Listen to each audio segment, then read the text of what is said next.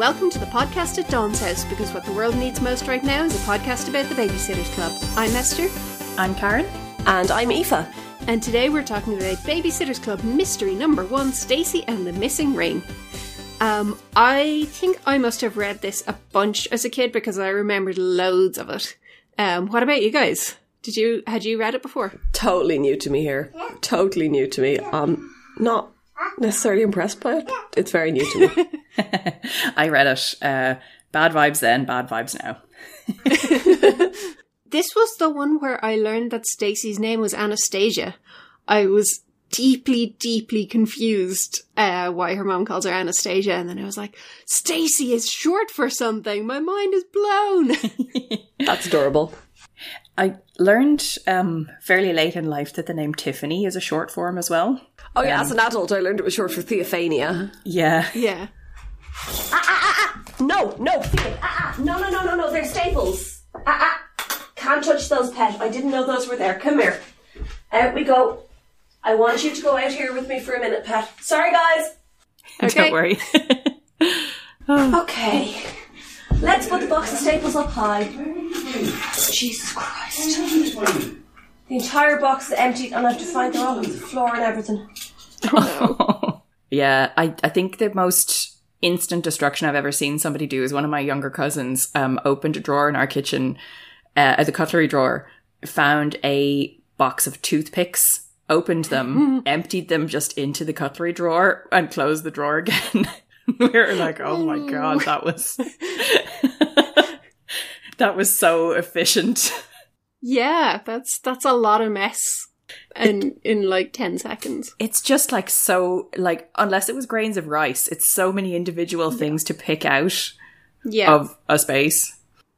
I do actually have a drawer that's full of loose toothpicks, but I mainly only use them for stirring paint with anyway, Okay. so it's fine. That's okay, yeah. No, this was the master cutlery drawer, where you, which you have to open like 50 times a day.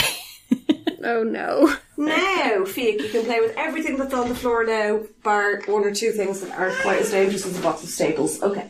There you go. Oh. All right. And. Hi, that's fine. This is fine. This is just a little babysitting adventures interlude. Just, Yeah. Babysitting pro tip: Don't let your kid, don't let a one-year-old play with a box of staples. God, Aoife. You're like, you can't just keep them in cotton wool forever. Yeah. You, you can't coddle him like this. Yeah, I know. He needs to learn how to use a stapler. Yeah. Yeah. Give him the actual stapler. He needs to learn that staples will, like, you know, if he swallows a staple, that that could cause internal bleeding. He just needs to learn that the hard way. Some kids do. Natural consequences. Natural consequences. Yeah.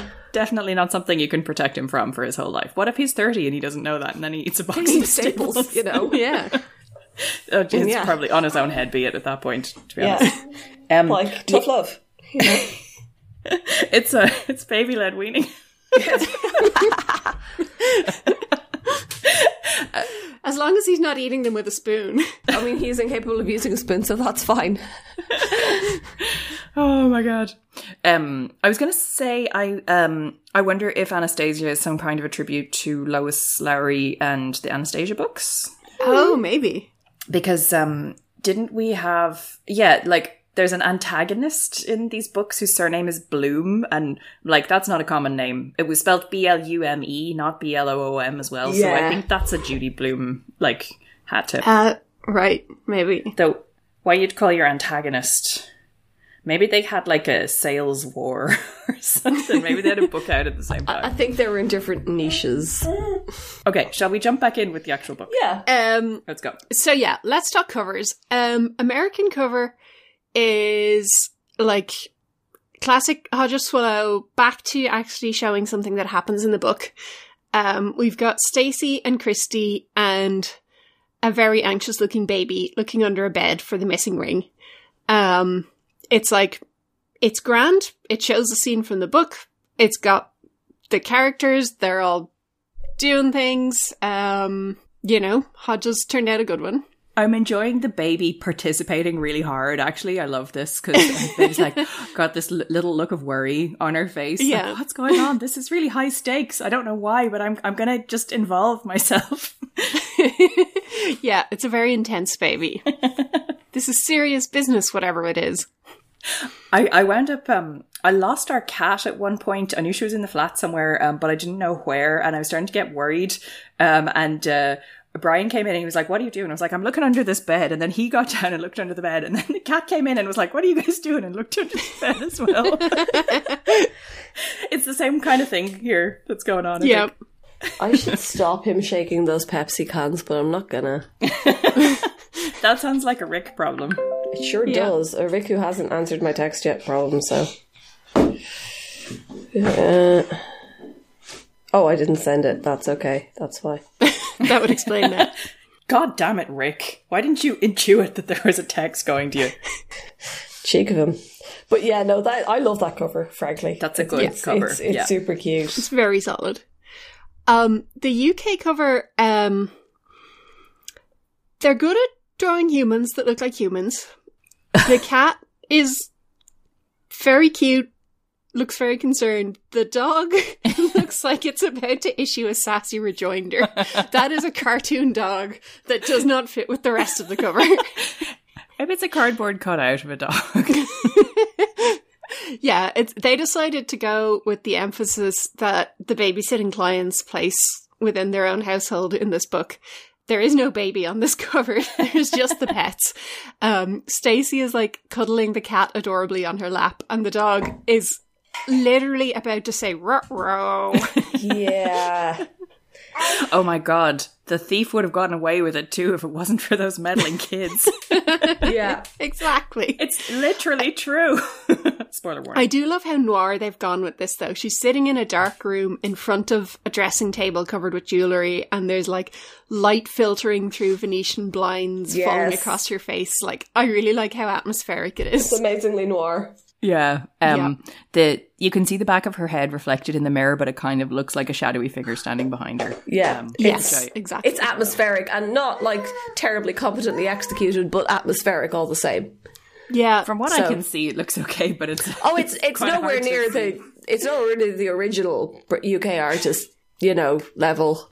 Oh, but no, it's Yeah. totally it's just you know stuff like the cartoonish dog. It's the angles and perspectives a little bit off, that kind of thing. But it's it's still atmosphere. That's presumably what they were paying for here, and they got it. Yep. Don't look too closely at it. Ooh, do you know what? It's giving me goosebumps vibes. Yes. Yeah. Um, and I wouldn't be surprised if um, the whole thing is like, Ann, can you be more goosebumps? Uh huh. Oh, maybe. Yeah. and Ann was like, ooh, do you mean I have to write mysteries? Amazing. Because, you know, she she always seemed to have a few like mystery and paranormal ones Yeah. even in the normal series. So then she instantly ditched the whole thing on Ellen Miles, who actually wrote this book. I presume she, well, I don't know, to be honest, what level of involvement they have. We always assumed that Ann planned them and Ellen executed them, but maybe it's, there's more or less leeway provided. I mean, it would kind of have to be that way, but yeah, maybe there was a little more collaboration. Hmm. So, like, I know that the Hodges cover is a technically better cover, but I just enjoy the British cover a lot because, like, I just like these extremely fake looking animals. They just, like, I smile every time I see them. The cat does look a lot like Jiji from Kiki's Delivery Service. yeah, or like Salem, like when they were using a puppet for Salem. Yeah. Yeah. I, I have to say though, I think the the concerned looking baby is making the uh the US one into the winner for me. I think this might be the first time we have like a split a split result. Normally, we always agree on which cover is better. That's true. It's usually pretty clear, but they're- both have their charms. I think this time. Yeah, there are two charming covers, which is very rare. Generally, there's like an offensive cover. At least Or a really boring cover and one that's like slightly interesting. Or yeah, or an upsetting uncanny valley cover. yeah, or just bizarre things like the man in the three piece suit and tie to watch the baby parade. You know. Or a cover that we can't get an image of um, that doesn't look like a pointillist artwork. Yeah. Okay. There's that. doesn't look impressionist. Or there's a molery. I mean, Molery is going to swing it always, um, but Yeah. like I'd be I'd be sad to see Molery go. I presume Oh, we're not yeah. too far off another super special. Good point. Yeah. okay, yeah, I hope we can find a proper scan of the next Molery because pixelated Molery in New York was very sad for all of us. I'm sorry, like, I think Felix just found, like, the only noisy thing to do in this room, which is to play with a can of Pepsi and whack it off things. no, he's he's serving it. He looks like he's a little waiter. He was talking into it like a phone earlier. Oh my god! Uh, he's also taking papers out of the waste paper basket and is regarding them seriously. And he's doing work. yeah, he's just putting the cans on things. He is working very hard. he's busy learning. Yeah. He's busy fizzing up his dad's Pepsi, is what he's doing. Yeah, I was thinking the consequences for that are going to be The consequences are going to be deferred. That's what I'm thinking. They're going to be like so far in the future. no one will remember that this is why. Just give the whole palette to Rick and say, "Your son has shaken up one of these cans." I am going to just. I will remove the two that he has. He, he's waving at you guys. This is just not going to be very productive. Do not touch the mouse. Okay. He's waving away. Oh, Yeah, up we come. Come on. let's go. All right. Go ahead. Keep, keep. Let's keep podcasting. This is fine. hello. We can absolutely do this with a 13 year month old in the room. This is perfectly doable. Don't tell me I can't have it all. Cutie. Anyway, are we ready to talk about chapter one yet? Yeah, let's talk about chapter one. So it opens with Stacey saying, Please don't tell any of my friends. They'd think I was nuts if they knew. But it's true. Sometimes I actually like to clean house. Now, she is talking about doing housework, but that is not an expression that we use over here. And the only time cleaning house comes up is in like spy thrillers when someone is murdering all the people who know the secret. Yeah, exactly. so the line, sometimes I like to clean house is way more menacing. At best, it's like somebody new has taken over the company and they're going to fire everybody. Yeah, Yeah. It, it, it, it definitely has negative connotations. Uh, this is not. This Yeah. is not performing acts of house cleaning. So yeah, Stacey talks about how she likes tidying up with her mom. Then she segues into uh also we had breakfast and let me tell you about diabetes in great detail. Um, yes. She goes into a ton of detail. I do love the fact that she explains that the pancreas is one of those weird shaped organs inside you, Yes. which raises the question of like what are the normal shaped organs? Who decides which organs are a weird shape and which ones aren't? Heart and lungs, because people kind of know what shape they are because they appear in a lot of posters about stuff. But you don't see a lot of hmm. posters about livers and gallbladders and stuff Didn't they make Mallory draw a diagram? of the digestive system. Anything that Mallory couldn't point to on the digestive system is a weird shaped organ. Like, I mean, when someone asks you to draw the digestive system, you don't know how in, you know how far into the weeds you're expected to go here. You know, Yeah, I mean, you know, bile is part of it. is it just the alimentary canal? Are you are you putting on the like add-ons, like the gut, like yeah, The peripherals. yeah, The DLC. yeah, exactly. The DLC of the digestive system. Pancreases cost extra, especially if you're Stacey. Yeah, the pancreas. Her Stacey's pancreas definitely cost her parents extra. yeah Indeed. well, well, if you want to go to all these like quack endocrinology whispers Yeah, Okay. Um. So Stacey and her mom are tidying up and then they're listening to oldies on the radio. And it makes her mom nostalgic and she starts reminiscing about her sweet 16 party. Um, at which point I had to like put the book down and ask my dad what a sweet 16 party was. This was where I learned this concept as well. Yes. No. Yeah, I had never heard of them before reading this. Yeah. There was a whole MTV series of it in the um, early 2000s when they stopped playing that was music and way started later doing. though. I mean, I Huh. was reading this in about 1995, so It was baby Esther reading the book. Oh, I thought you meant today. no, not today. I also would have googled it today. yes, that's true. Um, I think I I didn't bother looking it up. I was like, this is some more weird American stuff. Americans. Well, I literally had a boomer American like on tap at home that I could ask these things. That's fair. I very did the maths to work out when it came out and what year she was born. oh yeah, you she, it it. came out in 1964. Actually, didn't bother doing the maths, but you know. So she was probably 16 around 1964. Uh, oh, she's a real boomer. She's like, The second the war is over, making those babies. Yeah.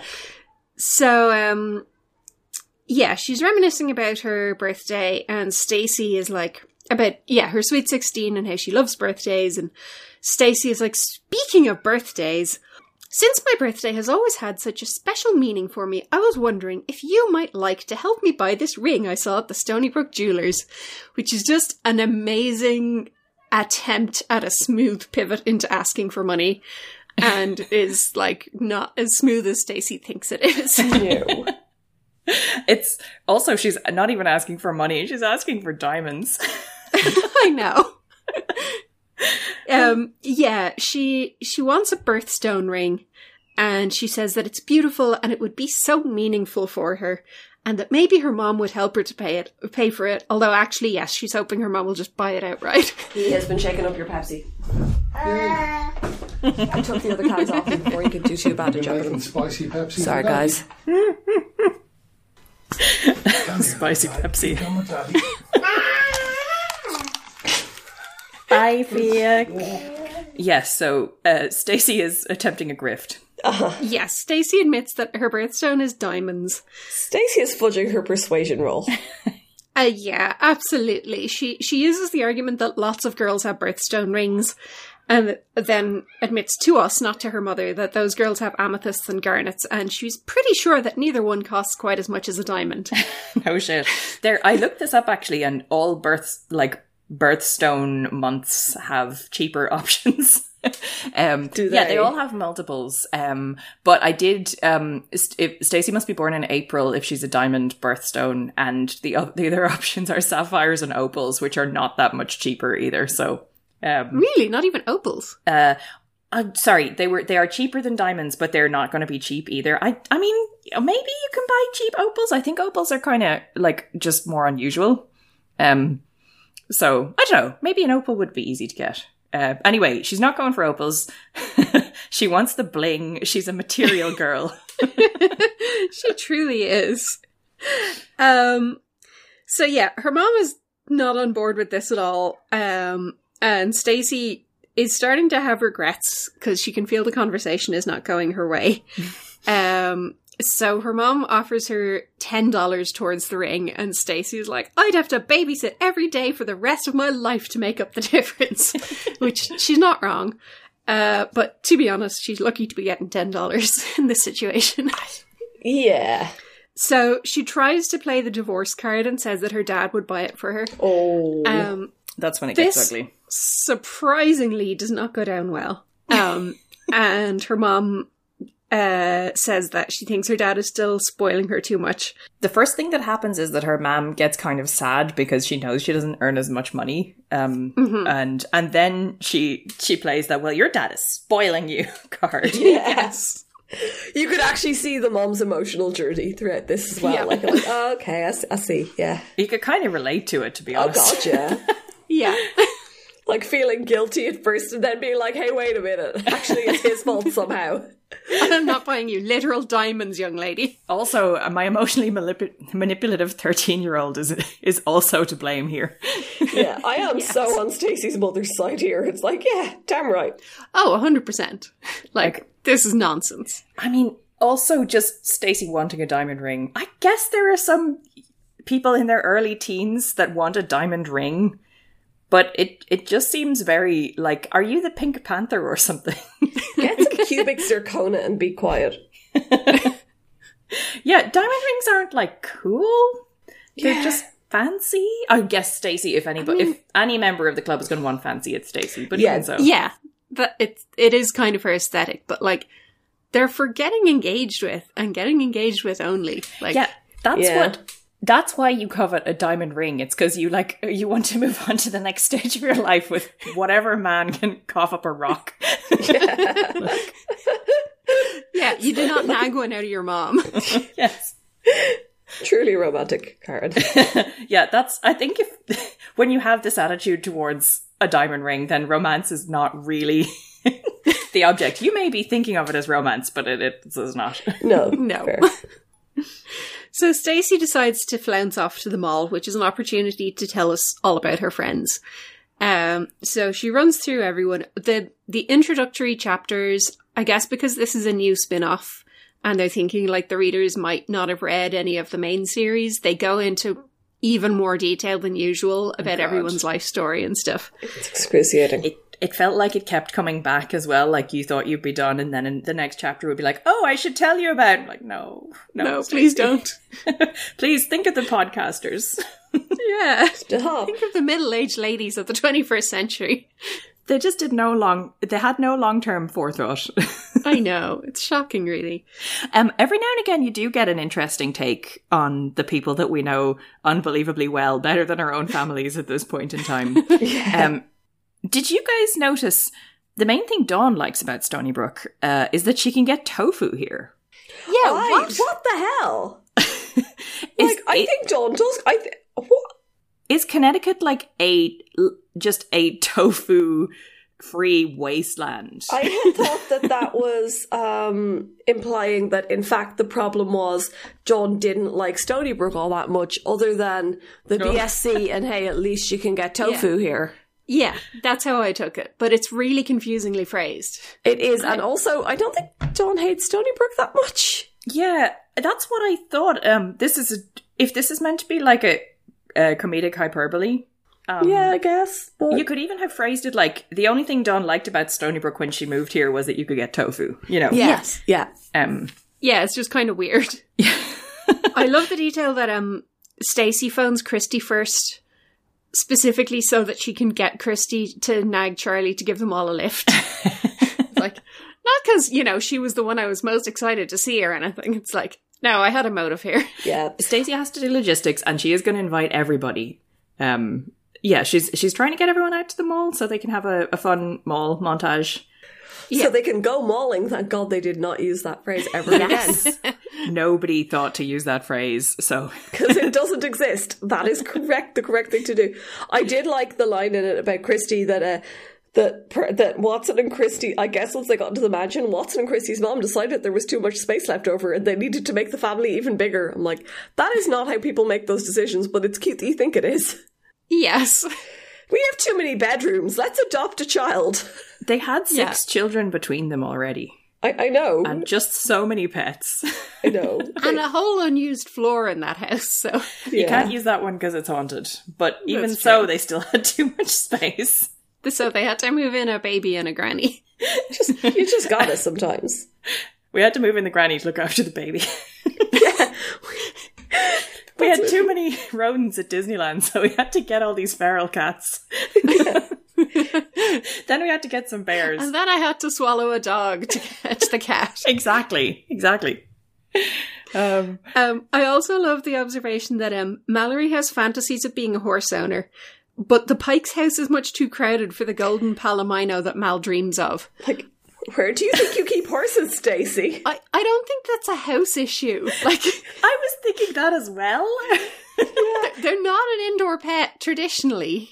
Like, even if even if she had said like yard or something, it's like it still doesn't apply. Like, unless they own land, they are renting a paddock or something, guys. I- There's no house that you're going to keep a horse in. I Like, love. the- well, no, you shouldn't. Well, I mean, despite the despite what we saw in Into the West. True. Uh, yes, I, I love um, Stacey sort of wisely and kind of patronizingly um, talking to Mallory about how now you can't keep that horse in the house. You just have too many siblings. You know, Yeah. Too many triplets. I'm sorry. Be realistic, Mallory. Mallory and Jessi would be like, Stacey, you moron. You are talking like somebody who has never read 400 horse books and shows. Yes. Um, uh, Stacey, I love, thinks that Jessi's twin fantasies are being a ballerina someday and being 13. So essentially, what Jessi fantasizes about is being more like me. She I mean- wants to be as grown up and cool as I am. She moved to Stoneybrook and she moved into my house. I mean, I'm not saying that like she had any agency in this decision whatsoever, but it's it's pretty telling now, don't you think, that she now like sleeps in my old bedroom? Come on, that's a lot of effort to go to. Okay. um, the other thing here that shows a bit of lack of self knowledge, uh, Stacey, is um, uh, Mary Anne answered the phone at their house and said she would love to go to the mall. She wanted to stop at the pet store and buy a new toy for Tigger. Boy, is that kitten spoiled! Like, Yep. Okay, diamond ring girl. Tell that cat he's got too many fucking cat toys. His birthstone is catnip. Oh, if he wants more catnip, he needs to pull himself up by his bootstraps. Get a job. Catch some damn mice. Yes. Straighten up and fly right. yeah. Did I tell you guys about the um the older couple I encountered in Tesco once? Um I just love to eavesdrop on people um who were like debating over the cat food. And the um the wife was like, "Oh, we should get the kind in the blue box. That's the type that he likes." And the the husband very disparagingly said, "He shouldn't be so picky, not in his position." I love it. My God, That what is a has this cat who has done? ruined some soft furnishings recently. I was just like, should the cat be, you know, if he wants the good cat cat food, like His position. get it, get a get a job on those Whiskas adverts or something and pay for yourself. exactly. Get it together, cat. so um they Charlie very patiently turns up driving Watson's luxury station station wagon um to cart all the girls off to the mall and to check out girls as Kristy accuses him of. um then Dawn Dawn is modeling a new shampoo called Wildflower Wash, which Charlie says smells more like accident in the perfume factory. um, she's like hilariously brutal, but pretty funny. they all that's- seem to find that amusing. That's real Big Brother energy. I like it. The triplets are very annoyed that they can't go to the mall, uh, which is like unusually non-toxic for them. That they they want to be seen in public with these girls, but uh, I mean, presumably they would immediately split away from them well, definitely. if they actually went to the mall. Um, Mallory and Jessi are sitting in what Stacey calls the way back of the car, I like uh, that. which I guess is like the that big place for suitcases. They're just rattling around loose in there. No, because if it's it, there's three rows of seats. Oh, and the third row like folds down for your stuff. So there's the front seats, the back, and the way back. Okay, right. So they all head off. Um, Uh, Charlie has run off at high high speed, and the girls are speculating that uh, he's gone to meet a lady. Uh, probably is what the implication is there. And I was like, I wonder though, because um, Watson has loaned him his car. And that sounds like a Watson thing to do. Like, uh, maybe if you're going to meet someone you want to impress, how about you take the good car? Go on. Oh, and, and take like 12, 13 year old girls to the mall as well. as a, as a favor. Charlie desperately needs to rehabilitate his image after the parade float incident, so maybe it's for the best he's not um, bringing the junk bucket out in public. Yeah. I'm thinking that like Watson would be sort of conscious of that. Watson is probably like he's the kind of stepdad who's like maybe I could just you know give Charlie a subtle help here. yes, I was a teenage been- boy once. that was probably pretty mortifying. Bless, yeah. Oh. I love that we just assume maximum soundness on Watson's part at all Yeah. times. I think the canon supports it. I think it does too. I think we're right to do that. yeah. Just makes me happy. We we're not this benign about every all the adults' motives in these books, but God, like no. Watson, we've just decided is like the most decent fella ever to walk the earth. I mean, the yeah, in the absence of um contradictory information, to be quite honest, there has to be one good adult in Stoneybrook. yes. All the rest are kind of suspect. I really love the description of going to the mall here. It's hmm. like it's very nostalgic. It just sounds so fun. It reminds me of like the scenes in like season two of Stranger Things when the new mall op- or sorry, season three of Stranger Things when the new mall opens up and they just have endless mall montages and it's like this looks like the most fun ever. I want to do some like late eighties, early nineties capitalist consumption. um Stacey says she loves the way it smells, like new shoes and cookies baking and pizza hot out of the oven and perfume and just a lot of good smells mixed together. In the store windows were bright signs and mannequins dressed in cool and probably very expensive clothes. Silver balloons floated from stalls in the middle of the main walkway. Music blared from the record store. The fountain in the centre of the mall shot a spray of pink water high into the air. I love the mall. This sounds so fun. I want to do Doesn't this. it? Also, why is it only okay when they do it and the babysitters agency were pilloried for this?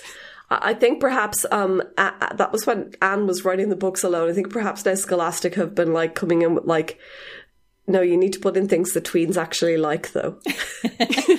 Uh, le- let's outsource that to Ellen Miles. It- Um, it's it's like how they've also started to you know be aware of current television shows other than Sesame Street. yeah.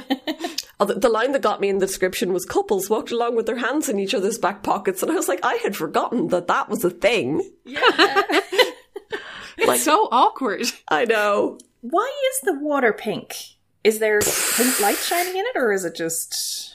Maybe I think was it's just got dye in it. It's just to be fancy. I'm assuming they must have done that in the 90s, maybe. I don't know. Okay, the very early nineties. I mean, they occasionally do that in Dundrum, like in the lake. Really? They just They, yeah, pink they, it up. uh, they dyed. They've dyed it green for St. Patrick's Day. And ah yeah.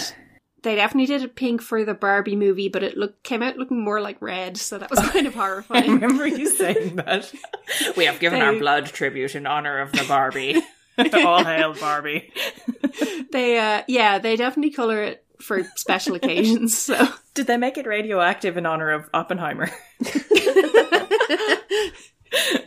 Oh, um, I like how the uh, she explains. We sat down on the edge of the fountain, which is one of the cool places to hang out. Like, Yes. yes, this is the important information that you need when you're going to go on a nostalgic late eighties, early nineties mall trip.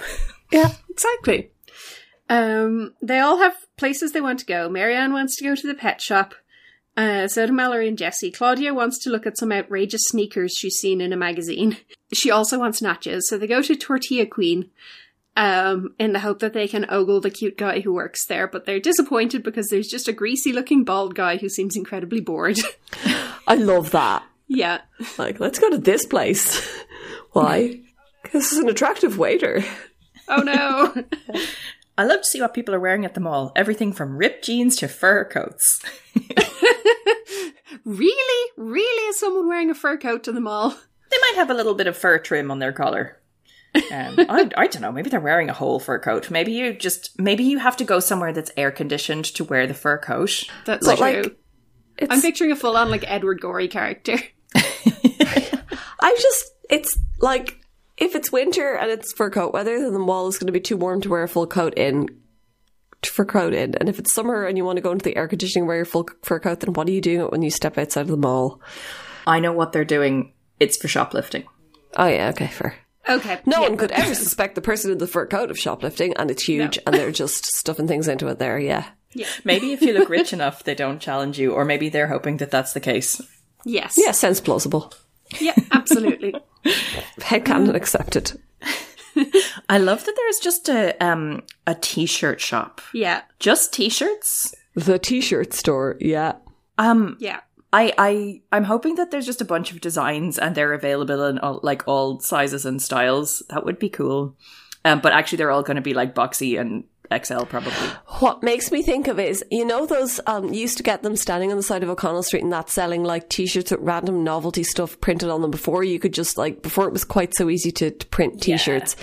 Um, It's like Bob Marley, many weed themed t-shirts. yeah, or random Yes. current affairs jokes and stuff. Like, yeah, Or like like bootleg Bart sassy Simpson. slogans about retirement. Exactly, and yeah, exactly. Bootleg Simpsons t-shirts. I'd imagine it's a place that's that's like that, except it's a little store instead of a kiosk. Those are, th- it should be a kiosk selling those, but I'm guessing it's a store. That's fine. Yeah, So Claudia um goes to check out the new sneakers, um decides to buy them because she has she's got lots of babysitting jobs coming up, so she knows she's going to be able to afford them. Uh dun dun dun foreshadowing. Mm-hmm. hubris. Hubris, exactly. She's the Ozymandias of sports shoes. I don't think you could play sports at most of these. no. Um, while Claudia was paying for the sneakers. Dawn and I watched two women try on high heels. The funny thing was that both of them pretended they had the tiniest, mo- most delicate feet. They started out asking the clerk for size 6, please, but they ended up working their way to size nine and a half, I guess, before they could squeeze their feet into the shoes. Dawn and I were nearly dying with held in laughter by the time we made it out of the store. We exploded as soon as we'd gotten through the door. Oh well, size 12 ought to do it, said Dawn, imitating one woman. But I'm a small size 12, mind you. Guys, I'm not exaggerating when I say that this scene comes up in my mind every time I buy shoes. this has left a lasting mark. Maybe you should just tell them straight off that you have size 12 feet, Esther, and like don't go through the whole thing. God, you think? But I need these people to think that I have small feet originally. they can tell by looking at us. yeah, especially any time I try them on and they're too small, which happens quite a lot because I have quite ample feet. I, I, I think like I'm, I'm, I'm a small seven and a half. Yeah. I, I wore eights for my whole um, teenage years because my mom was just religiously opposed to wearing shoes that might be slightly too small.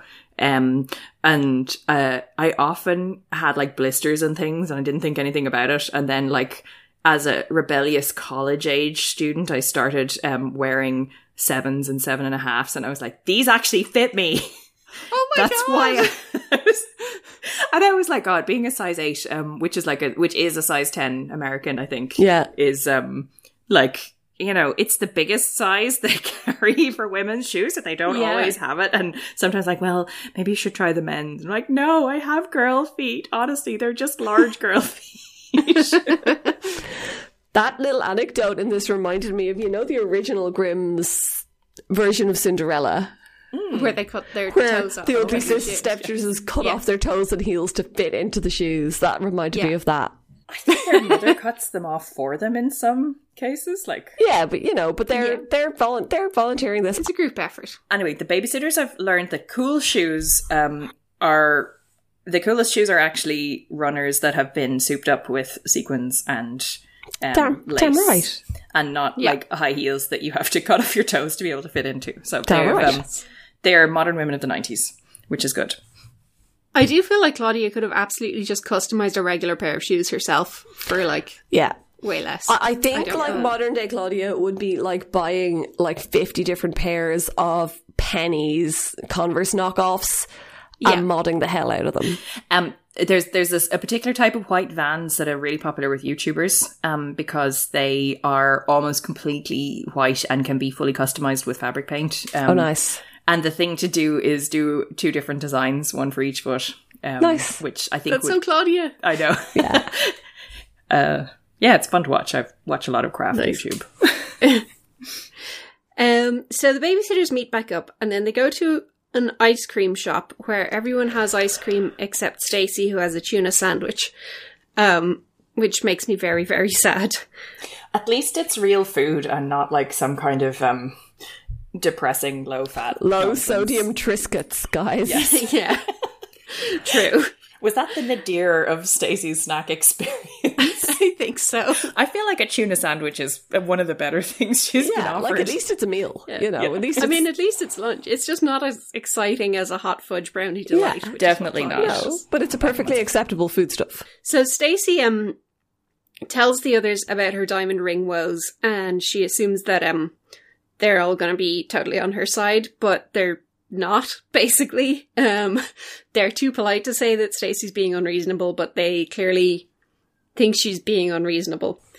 um.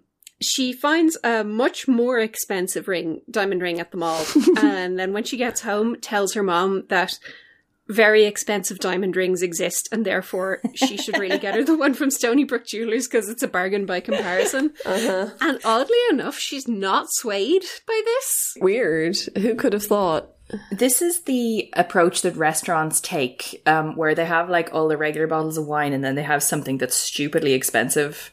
That's like 400 euro bottle of wine. And then you look back at the regular bottles and you go, well, I guess I could pay like 48 euro Yeah. because it's a special occasion. Um, but that doesn't work.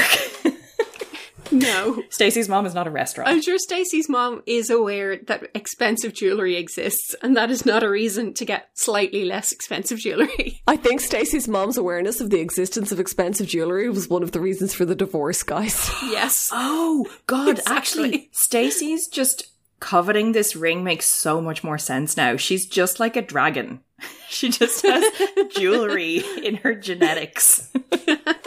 That's it. Yeah, okay. She just wants a horde of shiny stuff to like put in her bed and like sleep on. It's so uncomfortable.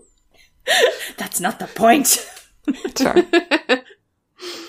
Um, yeah, this is hilariously believable for a 13 year old, like, attempting to logic her parents into getting something expensive. it's, I kind of love it. Yeah. I wish this had come up actually, because this now makes so much more sense. Also, how like Stacey is so cross about this because she has learned this um Yeah. from her mother. She should have mentioned like you have so much nice jewelry.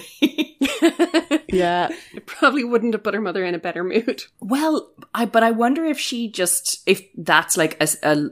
um a level too far for her to understand like Maybe. emotionally. She's she's been pretty sort of conscious of the undercurrents in her parents' marriage and everything, but she mightn't be putting two and two together. I could see how that could um that could Maybe. happen. Oh, this makes so much more sense. They should have mentioned it. Do you know what she could have done at the end of this book? Is that stacey's mom could actually say, "Do you want to pick something out of my collection?" Yeah. Oh, yeah. Like that would have been a good way to solve this. The whole Yeah. scenario. Oh yeah, th- this fight isn't actually the main problem about the book. Sorry, even if we have Yes. spent like forty minutes Oh, yeah. getting to this point. Yeah. Actually, yes. The next chapter opens with Stacey, like, forgetting about it and moving on. She's just like, eh, yeah, I, I, I accepted that I wasn't going to get it, and now I'm feeling better. Um, And she's like, I actually don't want to talk to my dad about this. That was a stupid idea. That was Yeah. that's Yeah. not something I'm going to really do. It's fine. And she says, Who needs that? It's it's unusually realistic, I think, that like sometimes you do get this kind of notion in your head and then you forget about it the next day because you're 13. Yeah. This is the whole principle that like the shopping channels work off of. Yes. Um, like get them while they're emotionally vulnerable in the middle of the night. Yes. like God, I really do need those knives. Like, and there's a free gift. Gimme. I can't afford not to. yes, exactly. Oh, you'll also get the fabulous roller cleaver. Yeah. Roller You can use it cleaver. in space. Did you just make that up? Yeah, it's like a cleaver that's got a curved blade. Oh, so like a you can lean Mezzaluna. on it. I don't know, and rock it. They look so fun to use. They do, actually. They do look a bit finger I mean- offy, but yeah. Oh, definitely. Obviously. That's how you know they're good. Maybe you guys do need it. So next chapter, um, she goes to a babysitters club meeting where Claudia is drawing a portrait of Kristy. Um, and Mallory asks Claudia if she'd do a picture of her sometime, which is like the first and only time we've seen Claudia and Mallory like actually bonding over their shared love of art. Uh, and I'm not gonna get too used to it because I suspect this will never happen again. Then Mallory can draw a picture of Claudia as a mouse. and Claudia can be really dismissive. Oh man, I would love if someone drew a picture of me as a mouse. That would be amazing. I know. I'm not a furry. Just- Th- Thanks for clarifying. Yep. That makes me that makes me confident that the fact that you did that on project make me makes me confident that it's true. Yeah, I'm regretting it now. Also, because like I, I forgot that furries have like become really important political allies. So like, sorry, I don't Also, mean I don't to have be anything against about furries. I'm just no, they seem fine, but uh, this is not my jam. Should I say that a few more times? Sure, yeah. Just for emphasis. on on the record, like So yeah, uh, Stacey tells us in excruciating detail about the Babysitters Club and how it works and blah blah blah. Um, she talks about how she loves hoarding money in the club treasury. she's a dragon. Um, she really is a dragon. Yes, everyone thinks I'm stingy, but I'm just protecting their better interests. If I didn't watch every penny, there wouldn't be money in the treasury when we need it. Then, yeah, she tells us about everyone else. She tells us about the associate members. She says, Mary Anne and Logan have been having some problems lately. They even broke up for a while, but we do see them together a lot. Logan is a great guy and a good sitter. We're lucky he's in the club. Now let's never mention him again through the entire rest of the book. Yeah. This is not a book about Logan. Yes. No. then, um, at the end of the meeting, they get a call from a new client whose name is Mrs. Gardella, um, which I kept throughout this misreading as like Gardnerella, which I think is some form of like.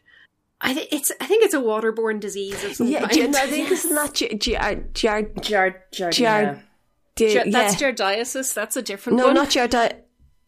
Yeah. It it could be a plant disease, but it definitely has like um epidemiological resonance. oh there. no, it's a vaginal infection. That's it. Oh no! Oh no! I knew it was either a poop one or a vagina one. Gardasil is the one I kept thinking of, and it's also a medical That's- thing. That's the cervical cancer vaccine. Yeah. Yes. So, uh, you know, better, but Anyway, Mrs. Gardasil phones them up and she she's very rich because she normally has a full-time nanny, but the nanny has gone away for a few weeks due to family troubles. So she wants somebody to babysit Tara, Mouse, and Bird on Friday night. Um, Mouse and Bird are their pets. Uh, we've already had that misunderstanding in the first book. You don't have to do it again, Ann slash Ellen. Um, Tara is the baby. She is the human baby. Um, but- important distinction to make there. uh, also, they have a documented policy of like not pet sitting in general, but they have all forgotten about it for the purposes of this. I guess it's because there's also a baby. So Yes. Yeah, I think they like they can't say to the Perkinses that they're not gonna um babysit because Chewbacca is a pain in the arse. Yeah. Um, That's true. because the girls are quite angelic by comparison. So yeah, you- you- Chewbacca's only a pain in the arse if you like let him do the things you're not meant to let him do, which consistently happens. they also Yeah. are the things that he wants to do. so that can that can happen. I think what's happening is um the the Gardellas, I will say the name correctly, um, are taking the piss. Um, and they're they've Yes. started from the the outset they are testing a babysitters club boundary. Um and the girl the, the girls are kind of like, eh, we normally sit for children and you're really putting the emphasis on animals, but okay, because there is a baby and we like the baby. And it's real like that's an interesting relationship that has been set up from the get go, actually. Yeah. Um, this is going to be like a really annoying work relationship or kind of new friend or neighbor that you're going to have to, you want to put some boundaries in there, babysitters. Sooner the better. So Stacey turns up at the house. Um, she's excited to meet a new baby. Um, use all those skills at the baby care course she did two books ago, I guess. and that's not mentioned. That didn't happen. Yeah, of course it's not mentioned. Um, it's a fancy house. It's got columns. They go, they date all the way back to 1973, no doubt. Um, they have a confusing artisanal doorbell. Um, a giant dog that comes out and jumps up on Stacey and gives her a bit of a fright, but then it's okay because he's not trying to bite her. He's just licking her face. Mm, that's not okay. Mrs. No, Mrs. Gardella is like, I keep trying to train him not to do that, but my husband likes the dog to jump up on him, so I think Bird is confused. Oh my god. None of us are dog owners, and all of us know this is bad. Your dog Yeah. is going to get put down because you're stupid. Especially if your dog is that size. Like, could you just not? Yes. This is America. Your dog's gonna get shot. Yeah. Yeah. Like, I know Well, no, they're rich, so blue state not. America, but you know, yeah. But it's. I mean, people don't know that they're rich. It's too late. By the time the dog's been shot. If if they take the dog out for walks, then possibly, but he's probably just roaming around the house, pooping places. No, that's true. being badly behaved. Breaking things. Yeah. Also, Mrs. Gardella gets Stacey's name wrong, which is, um, Yeah. I think a red flag as well. Yeah. like, you must be Tracy, right? Guys, though, I endemically cannot remember the difference between Stacey and Tracy. Um, I would do that. Also, Heather and Hazel, I'm sorry, you are the same person. Like, that's a hard one because they're both plants. Uh, yeah. I'm like that with with Peter and Paul. Because they're both two little dicky birds. Yeah, exactly. That's exactly it. Um, if you're one of those, um, I've called you the other, and vice versa. Your brain just stores them in the same box. I'm sorry, the wrong one is going to come out. So I Yeah. this this bit, yeah, it is a red flag, but also it's kind of a understandable one. None of the sitters, none of the clients that they like ever get their names wrong, and I think that's because the babysitters would just forgive it and move on. Stacey takes a shine to Mrs. Gardella anyway for now. Um, because even though she's rich, she's just a regular person. Um, so she gives Stacey the tour of the house. Um, the in the living room they have a grand piano with a red silk scarf on top of it, and the cat is sitting on the scarf. And Stacey is worried that Mrs. Gardella will be upset about this, but uh, she is not. Um, she picks up the cat and cuddles him, and he proceeds to shed white hair all over her dress, uh, which is extremely accurate. Um, The silk scarf would come with most cats. It would be, and then the cat would be running around in a panic, tangled up in the silk scarf, and you'd have to Yes. disentangle every single claw one by one. Oh my god, he's probably declawed. Eh. Ew. Oh yeah, you're right. And they would be very um the cat would be extremely mad about you attempting to detangle them. Yes. they would not they would not cooperate or collaborate. How dare you solve my problems? yes. You're a monster. I do not consent to this. Jail for mother. Unhand me! Uh, so Miss Gardella uh, is talking about the pets um, as if they're children, as Stacey says, and says that if she pays attention to one of the pets, she has to give attention to the other one, or they'll get jealous. Baby doesn't care. Yeah. As an afterthought, she mentions that they have a baby. She's asleep. It's fine. um, she she talks her through the the cat's um, fancy diets. So the dog gets mince and rice, and Mouse the cat gets a, a bowl of chicken livers, which he eats on the table from a silver bowl Ew. from between two candlesticks. Yeah, I I love cats, but that sounds filthy and horrible. I just can't, like, imagine sitting at a table with a bunch of raw chicken livers, never mind watching a cat eat them, and, like, yeah, drop them on the table and whatever. And you have Yeah. to put that dish. You have to wash that dish by hand because it's silver. Someone has Yeah. to polish that. Like, y- Yeah. y- you want your cat dishes to be something you can bung in the dishwasher and not think about. reading this as a kid, I didn't really know much about cats, but now having a cat, cats are really messy eaters. Like, there's food everywhere after my cat eats, and he only eats dry food. Like, but like, he spreads food in like a meter radius somehow while eating, and like the thought of doing that with like bloodied bits of chicken liver is so upsetting. Oh, Like while the grown-ups are eating, I mean the humans are eating at the table as well. like there's just blood flying everywhere. it's a really big table, so the cat can just be disgusting down one end. you know they drag the bowl around. Oh, Why don't you sit next to him? He's going to be lonely.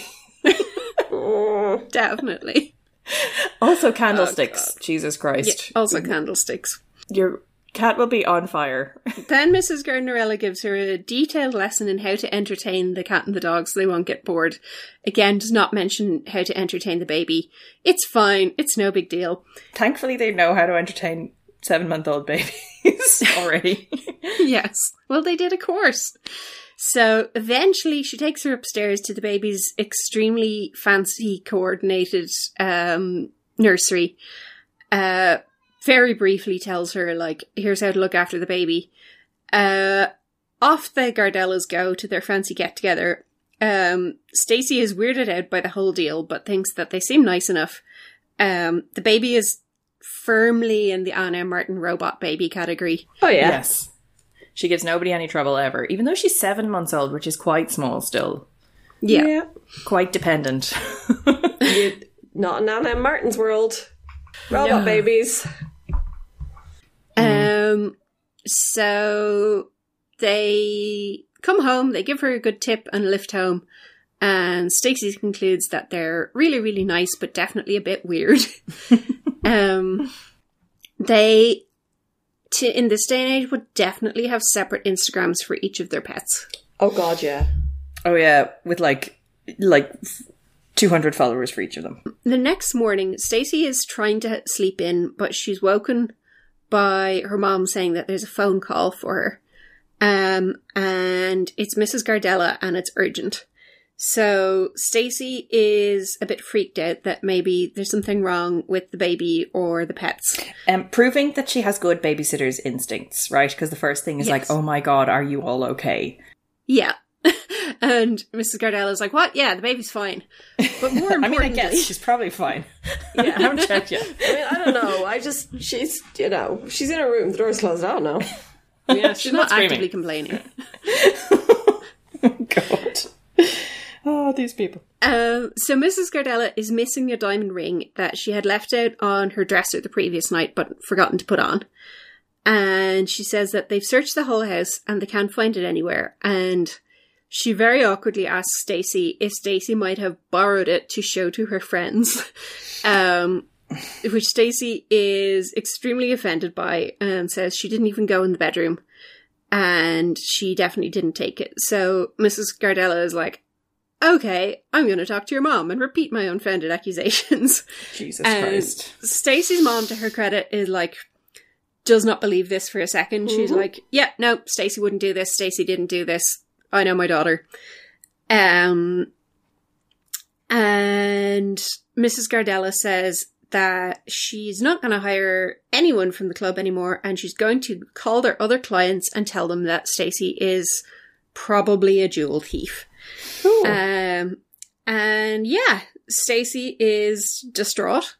Yeah. And her mom was like, yeah, I know you didn't do this. I don't believe this. Um, Her mother, like, very magnanimously also doesn't mention the whole ring conversations that Yes. they've been having. Yeah, no. Um, which, yeah, it's good That would definitely cross your mind, but also you might still have confidence that your child would not steal somebody's fucking diamond Yeah. ring. But yeah. yeah. It's funny because, like, I Mandela affected this and thought that her mom absolutely thought she took the ring because she'd made such a fuss about wanting the ring. And I remember this as being like, oh, yeah, there's a whole rift. And she was like, even my mom doesn't trust me. And, like, that that's just fictional. I just made that up. Love it. there's, yeah, yeah, I can see how that would arise, um, given the other stuff that happens in the book. Yeah, it's it's kind of what you'd expect to happen. But yes, I was it doesn't expecting a bit more of that. Yeah.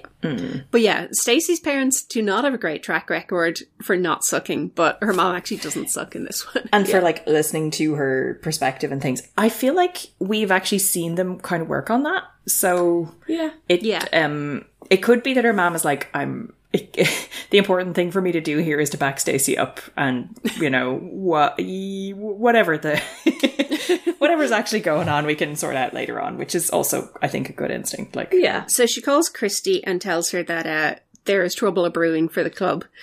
And Kristy is also like, yeah, I know you didn't take it. I don't believe you. I, I don't believe her. Um, we just have to like figure out what to do about our not losing our existing clients.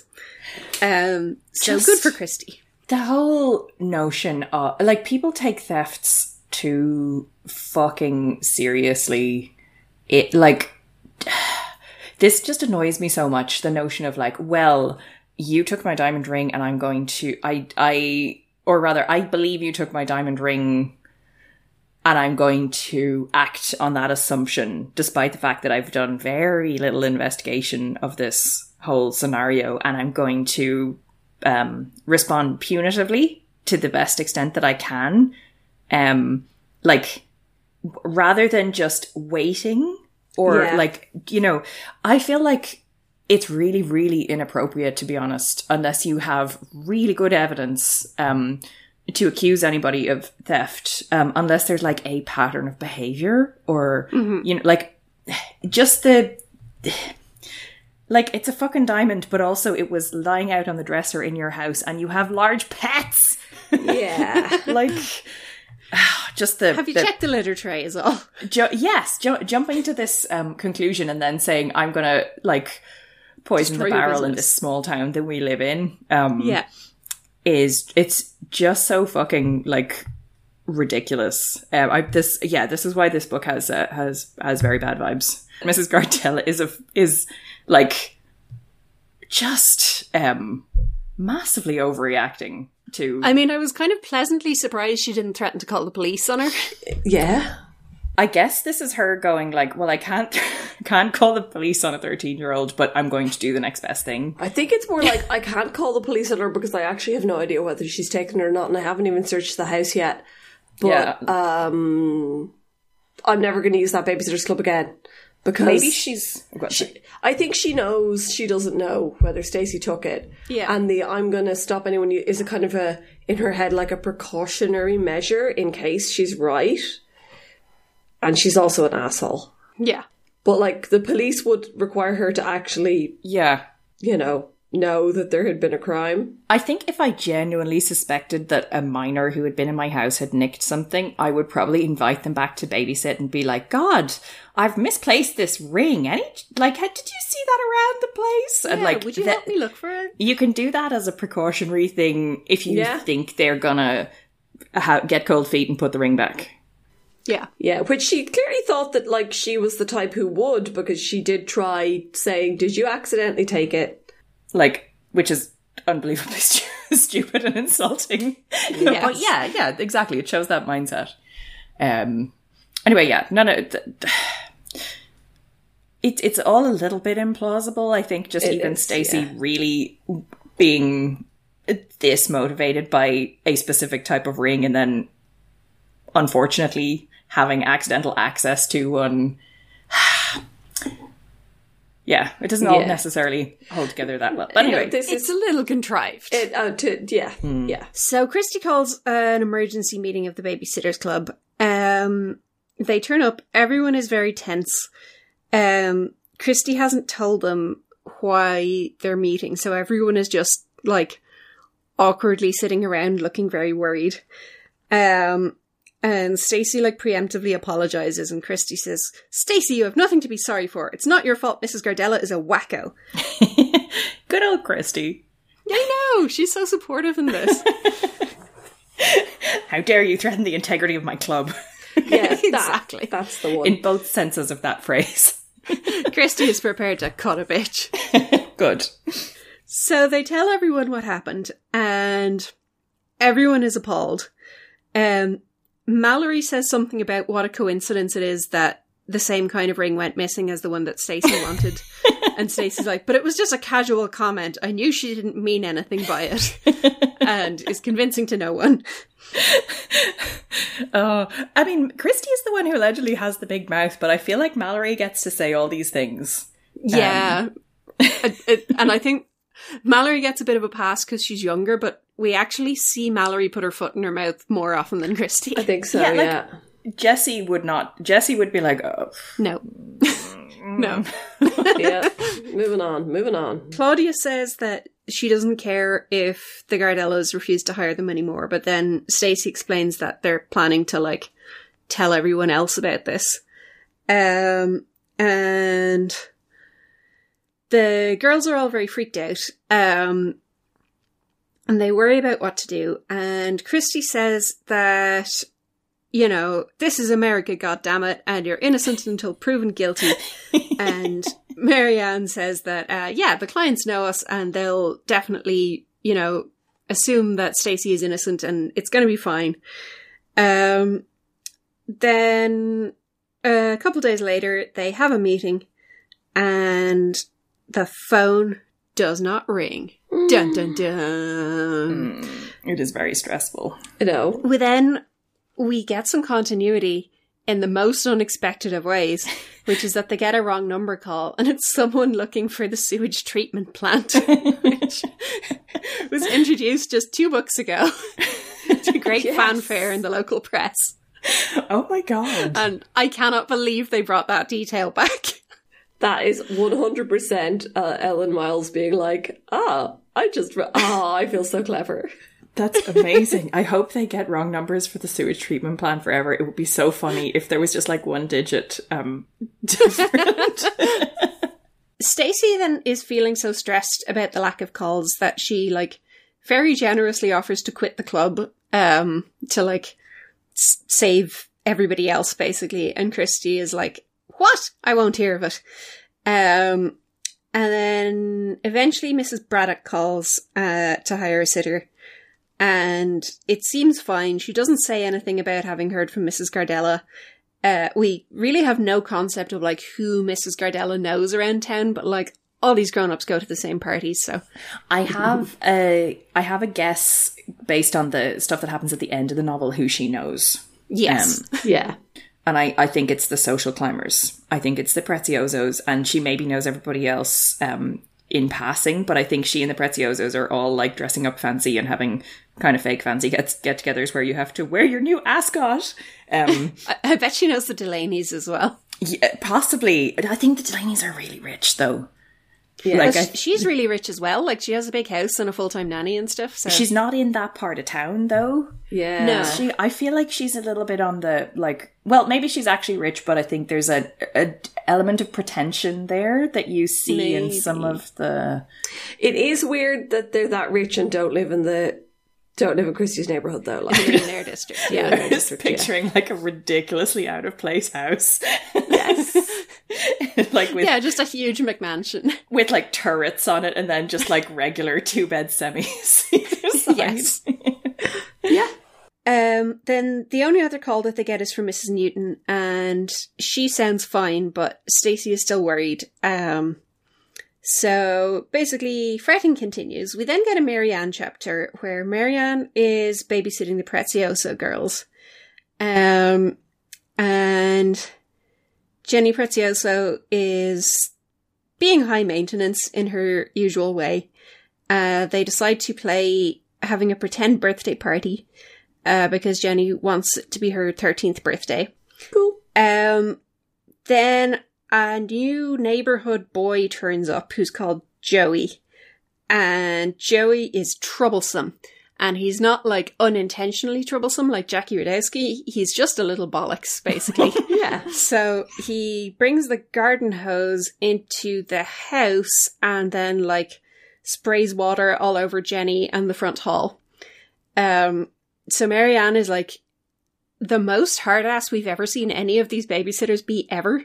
Uh, she kicks him out and demands his name so that she can call his mom and give out. And he's like, uh, I don't know it. And Jenny is like, Conklin, it's Conklin. I love that. Jenny is a so- narc. Good for Jenny. Of course she is, but also, yeah, this kid needs to be narked on. Uh, yeah. Yeah. This kid is a dick.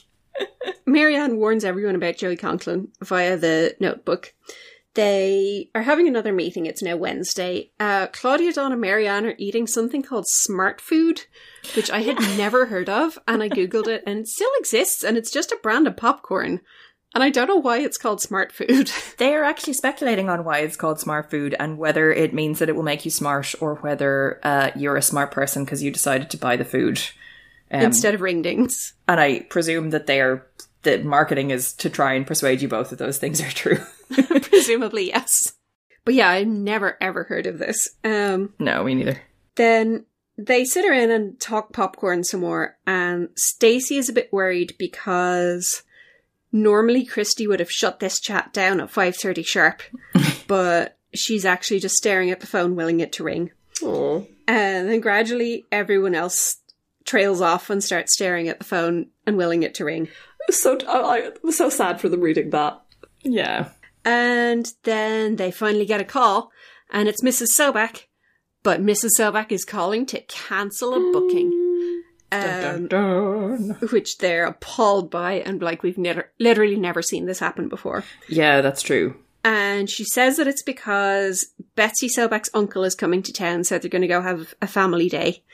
But Kristy is worried that maybe this is a cover story. And then everyone sits around in an increasingly awkward silence, and Jessi, like in a rare miss for Jessi, decides to diplomatically be like, "Hey, what's the worst thing that's ever happened to this club, you guys?" They actually go for it though. they go for it. It shouldn't work. And they start sharing reminiscences. Uh, and I was like, this feels like a clip show. It just Yes. feels like Ann just went on strike for a chapter. There's Or- like a Ellen, I suppose. montage. Yeah, it's like, oh, do you remember that time when? So they reminisce about the awfulness of the babysitter's agency. And Mary Anne is like, the worst time I remember is when we had that humongous fight and none of us was speaking to each other. And my notes just say, which, Which time? one? yeah. Uh, I, think it is it's the, one first when time, Dawn but yeah. came, but yeah. Yeah. And then they're like, what was it even about? Oh, I don't know. Ha ha ha. Like, well, can, even if you're going to reminisce about the fight, it is definitely a good idea to not remember what it was about. Yes. Because if you bring Yes. that up, someone's Yeah. still mad. It will be relitigated. Yeah. now is not the time to be like you need a you need a united front right now, you guys. So definitely don't Yeah. don't reignite that flame. Then we have a rare sighting of the Addisons. Mrs. Addison has called up to cancel because she and Corrie Addison have strep throat. Um, so Claudia is very disappointed because her job is cancelled and she really needs the money. Um, and then, yes, they all make fun of Kristy for how when they were struggling with the babysitters agency, Kristy tried to start offering housework as a bonus service. Even Kristy admits that this idea was not one of her better ones. Jessi and Mal are like, what? And Kristy says, don't worry, they took me out of it. the agency self-destructed because the sitters they hired were so terrible. Yeah. Yeah, Kristy is being very a very good sport here. yeah, um, Claudia is not. Claudia Yeah. is um, being Yeah. like, but you guys, like all of a sudden money is the most important thing in the world to me. I blew all my money on outrageous sneakers, and this is somehow Stacey's fault. I have buyer's remorse. Um, and I've just become incredibly mercenary. Yep. Um, she's like, I just remembered the babysitters agency did steal some of our clients for a while, and during that time, we'd have meetings when the phone never rang, just like now. And Mary Anne's like, Yeah, well, we survived that, so yeah, great, woo. Yeah, Claudia is not quite on board with the project of making Stacey feel in any way okay about all of this. Yeah, this is um, this I'm I'm finding this a bit egregious because we very very recently had a book in which Claudia, Claudia was under was falsely suspicion. accused of something. yeah. Yeah. Good point. And when all of her friends, with the exception of Mary Anne for some reason, um, Yeah, Mary Anne was being a. There was a batch of books where Mary Anne was being a raging cow, and this is one of them. That was one of the worst ones. or she was like, "You should just own up, Claude. You'll feel better." Yeah, Yeah. we won't judge you for if if you did do it. Uh, Yeah. And then she cries Yeah. when they tell her that she's full of shit. Um, Yeah, yeah. And I, Kristy is just in all of these is her best Kristy self, where she's like, "No, my babysitters would never do anything like that. We're going to put on a united front." Um, yes. So, and she's doing that again in this one. Um, but Claudia is really freaked out about money. Does Claudia owe money to someone? Like, Jesus, what is this behavior? Only to the Hershey's Corporation. Oh no, she's in she's in hock deep to the Hershey's Corporation. They're gonna send someone around and break her knees. I think I think Claudia just has a lot of outgoings between the fashion and the and the art supplies.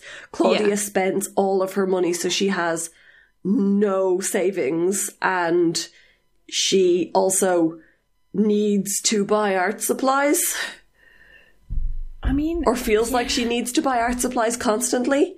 Yeah. She must have a stash of art supplies though.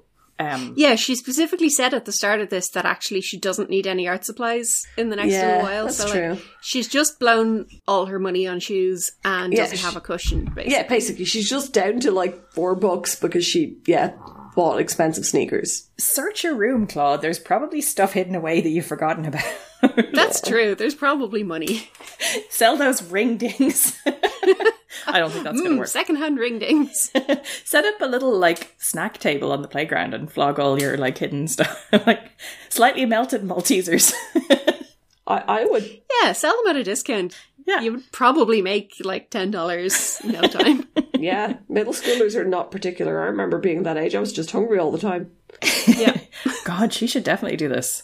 And they've run enough yard sales. Jesus, they know how, they know how to do it. Yeah. Claudia doesn't have that grind set and she's decided this is all Stacey's fault. Claudia has just assigned the role of antagonist for this Yes, book, and that's I'm what's yeah. happened. It's I'm annoying. not. it- It's really annoying. It would be much better if it went to somebody else. Um, Like Mary Anne. I was expecting it to be Mary Anne. yeah, given her previous, like, She's got form. she's lawful evil. Like, Yeah. you know, yeah. Um yeah, it's it's really kind of out of nowhere that like Claudia is just bad in this one. If we were going to have like, you know, I don't know, maybe in twenty books, Claudia and Stacey will be ex best friends. Um, which would be sad, but also, I guess, like a realistic Yeah. character Yeah. arc for a pair of teenage girls. Um, This could be where it started. yeah, Yeah. maybe. Who knows? So next book, Je- or sorry, next chapter, Jessi is minding Becca and Squirt. Um, and they're trying to figure out something to do to pass the time, which is a bit of a problem because Squirt can't play board games yet. Um, so they decide to play um, the version of hide and seek where it's not people that hide, but like you hide a small object, um, and I they think hide. it's literally find the button, isn't it? I think that's what that game is called, but they don't mention it. Maybe it's maybe it's trademarked. Maybe Mattel owns Find the Button, like they own Ouija boards. I wouldn't put it past Mattel. yeah.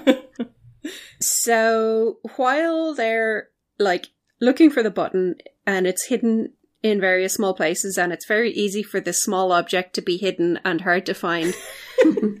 Jessi has the moment of insight that small objects can easily get hidden and be hard to find. This is a Charlotte Johanssen level of insight. Yes, Sure is. exactly. And then she gets distracted. She doesn't follow through. Yes. yes. she like almost cracks this case wide open and then like there's a red herring. Yes. Then she's distracted by an urgent news flash on the radio. it's WSTO, the voice of Stoneybrook, um, saying that there's a burglar in town again. um, he's broken into several homes in the past two weeks, and on the night that, like, this night as we speak, there's been three burglaries tonight alone. So Jessi freaks out and panics and decides she needs to make the house as secure as possible. But she has obviously not been studying the back issues of the club notebook because she does not stack a, bu- a bunch of canned goods to make a homemade burglar alarm. Nope. I hope Mary Anne takes her to task over that because that's a really important babysitting tenet. You need to be able to stack all the cans. yeah. What What are you doing if you're not stacking cans? So they close all the doors and windows. And then she hides all the jewellery in a drawer, and then she puts a blanket over the TV and the VCR. yeah, very telling subtle. the kids that like we're doing this to make the place look neater, Yeah. which is hilarious. Um, then she turns on uh, the radio full blast, uh, so that and turns on all the lights throughout the house, so that the burglar will know there's people home. Um, and then she goes to bed and has the comforting thought that if the burglar did take the ring, then it's fine because Stacey's name will be cleared, which is quite a leap because, like, the burglar has not been caught. So if the burglar took the ring, they have no proof that the burglar took the ring. Yeah, but you know, she's 11 and almost asleep. True. I think it is actually. Um, if you find out that there has been a whisper campaign s- uh, smearing your club, you could talk to your regular clients and say, "This woman who is talking to you has not factored in the fact that there is a like an actual jewel thief in town. Yes, Yeah. true. So she's done no research at all and has not considered at least one other apparently plausible option. Um, Yeah. She like she didn't even go to the cops. How likely do you think this theft is? Um, you know, she should have reported it. They should have implied that it's insurance fraud, actually. Yes. My father, Ed McGill, who works in some kind of financial uh, area, um, th- thinks they have an insurance policy. I was like, no, we can't have sold them one. No, th- well, he used to work in the Stoneybrook branch, so yeah, that's true. I mean, you. I feel like if this went on long enough, Kristy would definitely be able to like engineer a reverse whisper campaign that would be really devastating to Yes. the Yes. Jardinienses. Um, next chapter, Claudia is um writing an illegible diary entry uh in which she complains about Money. how short of money she is. Mhm. Uh, she says she's gonna have to return the sneakers so that she can buy art supplies. So you they're just in the box, I guess. You haven't actually worn them. You're just a sneaker hoarder. Maybe she's a sneakerhead. Yeah. I mean, she appears to be because um, Claudia had said that she could wear a different pair of sneakers every day for a month, and her feet are still growing. Oh my god. That is an insane amount of sneakers to have accumulated in the time it takes you to like within like you need to got you went up a shoe size about once a year at that age. Like Yeah. she's accumulated thirty pairs of sneakers in a year. she must be doing so much babysitting. This is not Stacey's fault. No. Like even if Stacey was exaggerating, she probably has at least a dozen, maybe twenty. Yeah. Maybe the next like book in the series is just Claudia and the intervention. yeah. They're like, Claudia, you need to put some of these shoes on eBay and like move on with your life. this is really important. It's something you should do for you. eBay doesn't exist yet, but yeah. Even Stacey thinks that this is out of character. Uh, she's like, Claudia isn't usually obsessed with how much money she makes. Most of us babysit because it's fun, not because it makes us millionaires. Um, so yes, even even Stacey agrees that the characterization is a bit off in this one. Yeah. Um, but the Preziosos call, and um, uh, so Claudia gets that job, and Kristy wonders if the Preziosos just haven't heard the Gardella story. And Donna's like, well, maybe they're just desperate. Uh, it just doesn't really help the mood. Thanks. Um, so Claudia goes there on Saturday night. They're all dressed up, and Mrs. Prezioso is reeking of perfume, apparently. This book is very anti perfume. Yeah. It is. And then uh, Claudia uh, puts Andrea in her pajamas and says that Jenny can help. Uh, helping meant mostly just standing around and saying, Mommy doesn't do it like that, and other useful things. The Nice. Stacey sass is, is real. Um, I and love the it. Stacey sass. Um, then Andrea is being very much a robot baby. They sing her lullabies until she falls asleep. Lol. Does it take like an hour and a half? No, it doesn't. Hey, hey, what time did you first see me attempt to get this baby to sleep tonight? Some time ago. Eight o'clock. yeah, what time did he go to sleep at? Like nine o'clock? Yeah. Yeah, yeah, and this Yeah. wasn't a tough one or anything. Yeah. Oh no, sorry, it was 10 to 10 when he went to sleep. I recently babysat my uh, very small nephew. He's three months old now, um, and it was like, oh my god, so so novel to be in charge of a baby this age. Um, and he was mostly very good, but when he he woke up looking for his mum, um, I had to get him back to sleep twice, and on the third time he woke up, we just rang her to come get him.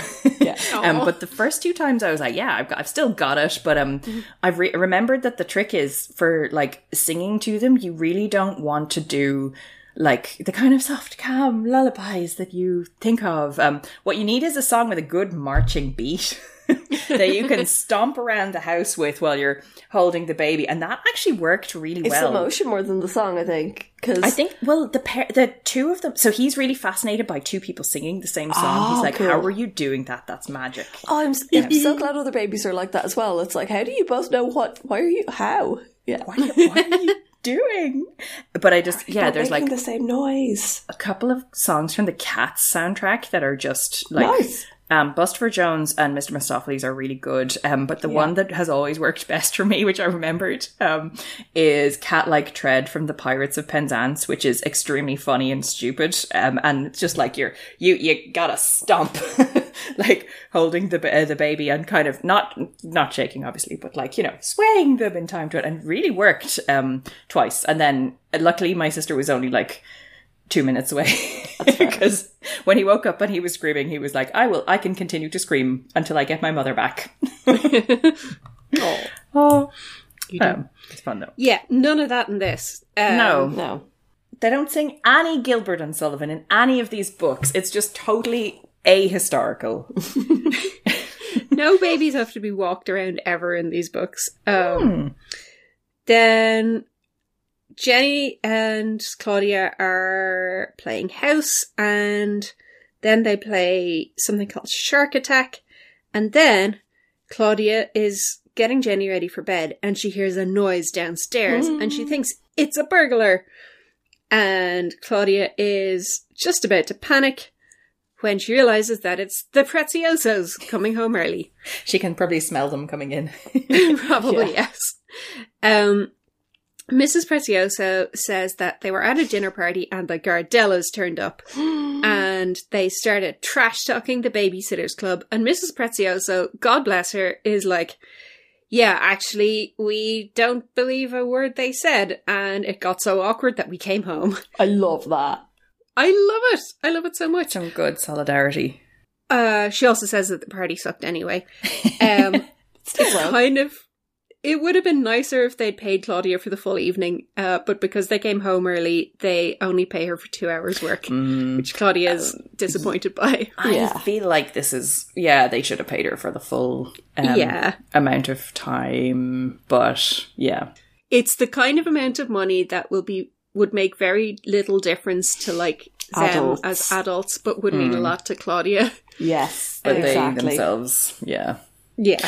The thing that's actually literally just occurred to me is that they have, um, they all have Italian surnames. They do. And I think these are the only families with Italian surnames. So Are maybe we it saying was that these are the Stony Brook, like Italian American family. the Italian mafia? No, that's not what I was saying. I thought this was just like people who knew each other from some, some other kind of community thing. They know each other from, you know, yeah, The social club. the legitimate businessman social club. Oh my god. I, I, I don't know why I'm so comfortable like saying like implying that they're all having sex with each other, but that I feel really horrified by the Because swingers parties aren't an ethnic stereotype. Yes. I know Anyone can go to swingers parties. I'm just like are they eating a giant pot of spaghetti or something? Oh my god. This is what gets us cancelled. No, this is terrible. It's just a coincidence, you guys, that the, the two fancy people, Yeah, the okay, two fair. fancy families are like the are also Italian, uh, Italian American, um, possibly many, many, many generations down. I don't know. Probably. Yeah. I don't know. Did I ever tell you that my dad's uncle worked for the Italian mob in Australia? No. I think you did because I think it was in a very early episode and then we had to cut it out. That's fair. Yeah. but remind us. What did he do? So, like, he drove trucks Okay. full of awful. Awful. Awful. His job was driving trucks full of awful. Definitely awful. It was definitely awful in the trucks because no one is searching it. um, That is very sinister. um, just whatever you might want to happen if I hide in a truck full of awful, whether that is weapons, bodies, or drugs. or money. or money, yeah, like you know. Uh, but uh, no, he ended up moving in. He moved like the fifties or something, forties or fifties to Australia, and he ended up moving in to this suburb which was all Italian, and he obviously just they were just like, eh, it's fine, Catholic solidarity. This guy's okay, and it's so funny. he ended up getting basically employed as a yeah driver for, for the mob. They, I think there were there was a front of this like awful business, and yeah, That's such a bad front. That's like that's so suspicious looking. but like it worked. Yeah. It worked. Yep, and you know it explains away any, any unfortunate bloodstains. Like I mean, I guess at the time The Sopranos had never come out, you know, so United Livers Inc. you know, like honest Joey's awful company. Guts are us. Yeah, Now, this is what gets us cancelled um, to our grandchildren because eating any kind of non plant based food will be anathema at that yeah, that's fair. Probably. That's it. Yeah. Uh, but yeah, no, that that was uh, yeah, and Dad didn't find out till like my or his brother who lived in Australia found out years and years later. I think it was at the uncle's funeral, and he was just like "It's like an awful lot of Italians around or whatever. And some outlaw who knew him was like, "Oh, you're his nephew. Oh, wait till I tell you." yeah. Oh, I mean, it's good to find out that way many years later when it has ceased to be. Oh yeah, no, um, it was n- nobody. Nobody. They knew they had an uncle who had gone out to Australia and you know had just like settled down there and not come back, and that was all they knew. Um, before then, yeah. Like, and while while my uncle first moved to Australia in the seventies, um, the his uncle did not. I think they had met up a couple of times, or whatever. But he didn't let on or anything. He just let let let his nephew live his own life. Didn't didn't drag him into this. It's so exotic um, because mostly the normal Irish thing is to have an uncle who was in the Ra. Like, you, you're like, oh no, none of that for me. I'm driving an awful truck. the Italian Australian mafia. Ooh, very fancy. I'm probably very tired. Uh, I should probably we should probably do the episode. We're at 71%, you guys. Stacey's name is going to be cleared. I don't know when, I don't know how, but soon. Um, so the Preziosos uh, get an A for solidarity and a B for like paying their workers. Yeah. Yes. Yeah. Um.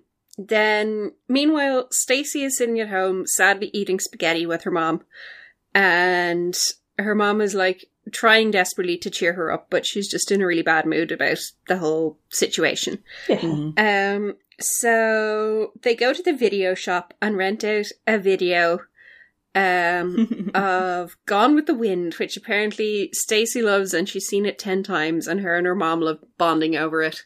Cool. Canonically, her favorite book, uh, her favorite movie is um, Julie Andrews is Mary Poppins. Yeah. So, um, I would have thought you'd stick that in the VCR, but you know, I guess maybe she's she's ready for some antebellum historical revisionism. You know, she's at that age, Yeah, that face. ready for some good ethnic stereotypes. So uh, then she, they're interrupted by the phone, um, and Claudia has called her up and is really upset about what happened at the Preziosos and about having got home, got sent home early and not paid for the full evening. So then she asks if she can come over and hang out at Stacey's house, and Stacey's like, "Yeah, that'd be great. That'd be fun. Let's hang out." Um, Claudia arrives and is in kind of a weird mood. And so they go up to Stacey's room, but Claudia is sort of roaming around, like handling everything and like picking up all of Stacey's things and putting them down and looking inside things and going through her makeup supplies. And um, suddenly Stacey realizes that what Claudia is actually doing is searching the room for the diamond ring. this is so. We know that um, the worst thing Dawn has ever done is the gaslighting incident. Um, realistically, Mary Anne has a few low points, but probably it's the bit where she um, told Claudia that she should just fess up if she cheated on the test. Yeah. Yeah. Um, the Mars bar thing is pretty bad as well. Um, but this I think is Claudia's low point. We could Yeah. probably work out where the other girls have been at their worst too, but um, yes. this is really this is a betrayal on the house on the hill. Just no, this is awful. This is rock bottom stuff. Like Yeah. yeah. pure scumbaggery. I would boot someone out of my room. if I thought Oh she my was God. doing Yeah. that. Uh, which she does. Well, she she tries to boot her out, and Claudia is like, "Don't bother kicking me out because I'm leaving," and flounces out. No, she's just afraid she'll actually get booted with a boot. Oh yeah. Yeah, she deserves a boot. she does. This was really terrible. Like, like no. There's just no like this is unconscionable. I'm sorry that you like aren't have just been paid twelve dollars less than you were expecting, Claudia. like But this is yeah. not your best friend's fault. Take it up with the Preziosos. Get Kristy on the on the blower to them. Like she can be like, listen, you agreed to pay like for four hours, and you only paid for an hour and a half. yes. Yeah, this is this is Kristy's domain, and Hmm. yes, Claudia's like spending habits are not Stacey's fault. Um, so yeah, Stacey spends the next day fuming and feeling really bad. Uh, she wants to call Claudia and make up, but she does not want to offer an apology. She wants to receive an apology. Well, yeah. Yeah, Fair enough. Stacey has done nothing wrong whatsoever. Claudia has been a real little weapon. I can actually see that Claudia maybe just getting a bit all Nancy Drewed up in her head and get going a bit bananas with it. Nancy Drew would not search someone's room while they were looking at them, going, "What are you doing?" Nan- Nancy Drew wouldn't be this shit at it. Well, if Nancy Drew did that, the other person would have like turned and stared into the corner and be like, "I don't know what I'm meant to be looking at. I'm going to turn back around soon." Certainly based on the one book we've read, yes. yeah. That's because the other characters in Nancy Drew are like basically plants, as we have previously talked about. Yeah, Um, unfortunately, Stacey has a bit more going on upstairs than the standard Nancy Drew character. At least the Nancy Drew villains. Um, yes. At school, things continue to be awkward. Uh, they avoid making eye contact in the corridor. Uh, Stacey sadly eats her lunch in the library, um, so that she doesn't have to see Claudia. This is terrible. She's done nothing wrong.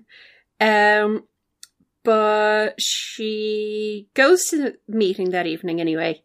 Uh, she sits down with her back to Claudia and She does elaborate, elaborate like avoidance practices for Yes. Claudia, Yeah. which is, it, you know, it would be very awkward to be around, but yeah, I get it. Yeah.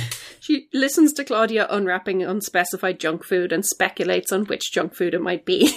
Poor Stacey cannot touch any of this, but she's just incredibly clued into like, you know, what what does that rustle mean? What could that be? They're only going to offer me like pretzels at best, but like maybe they're eating Twinkies. Oh my god, it could be. It sounds like Twinkies. so sad. I know. Then Claudia suggests that they should just skip paying club dues because they're not earning enough money.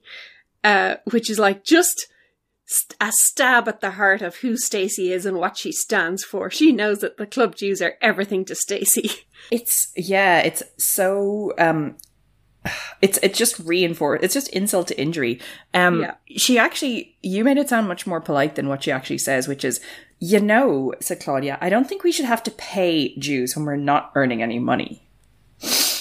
And like Mary Anne is like, but we always pay Jews. See, she's awful evil. Yeah, she is. Yeah. And then Kristy is like, no, put the money in the treasury and like stop stop being a stop being a tax avoider, Claudia. Yeah, that's Ed McGill's job. So yeah, Stacey wordlessly hands the envelope back over her shoulder in Claudia's general direction, and money is reluctantly placed in there. Um, and they talk about like how worried they are and how how bad the situation is. And Stacey says that she's going to offer to babysit for free for the Gardellos until she pays off the value of the ring. Um, and Jessi is like, "Wow, but you didn't take the ring. Thank you, Jessi. At least someone is still being supportive." Yeah. Yeah. Um, and so she, Kristy gives her the go ahead to do this, and so Kristy rings or Stacey rings Mrs. Gardella and makes this offer, and says that maybe if she does this, Mrs. Gardella will learn to trust her again. And Mrs. Gardella, fucking hell, says she will accept the offer of free babysitting, but she still doesn't trust Stacey, so she wants another babysitter there to supervise her. And so Kristy agrees to go along. What is this? I think this is a good like a power move on Stacey's part because she's like, I'm going to prove to you um that I am magnanimous enough. Like as a, it, it would be much easier for me if I had stolen the ring to give it back. Um, Yeah. But I'm actually going to push this out a little bit further to prove that I haven't. Why would Mrs. Gardella accept that? Yeah. yeah. I don't understand her reasoning here. If, if I genuinely thought that somebody had stolen something from my house, I would be like, yeah, sorry, but like, I'm not letting you back in here. Yeah. Yeah. Like, it, so I think if you would- if you were if your reasoning is consistent here, Mrs. Gardella is like, I don't know, I don't know who stole the ring. I was just spitballing. like, I, I mean, sure, let's get some free babysitting in here. Who knows? yeah, I think she's just cheap and she wants a babysitter, and the babysitter's agency is broken up and she doesn't know who else to call. I made a tactical error and I actually kind of do want babysitters around. So I'm going to be like, well, let's maybe we'll just forget this ever happened. I want not one but two unpaid babysitters. yeah, it's, it's extremely cheeky. So Kristy is going to go and babysit Stacey while she babysits two dog, a, a dog, cat, and a baby. yep, in that order. Very much in that order. Mallory uh, reflects that they still don't know what happened to the ring, and Jessi wonders if it might have been the burglar.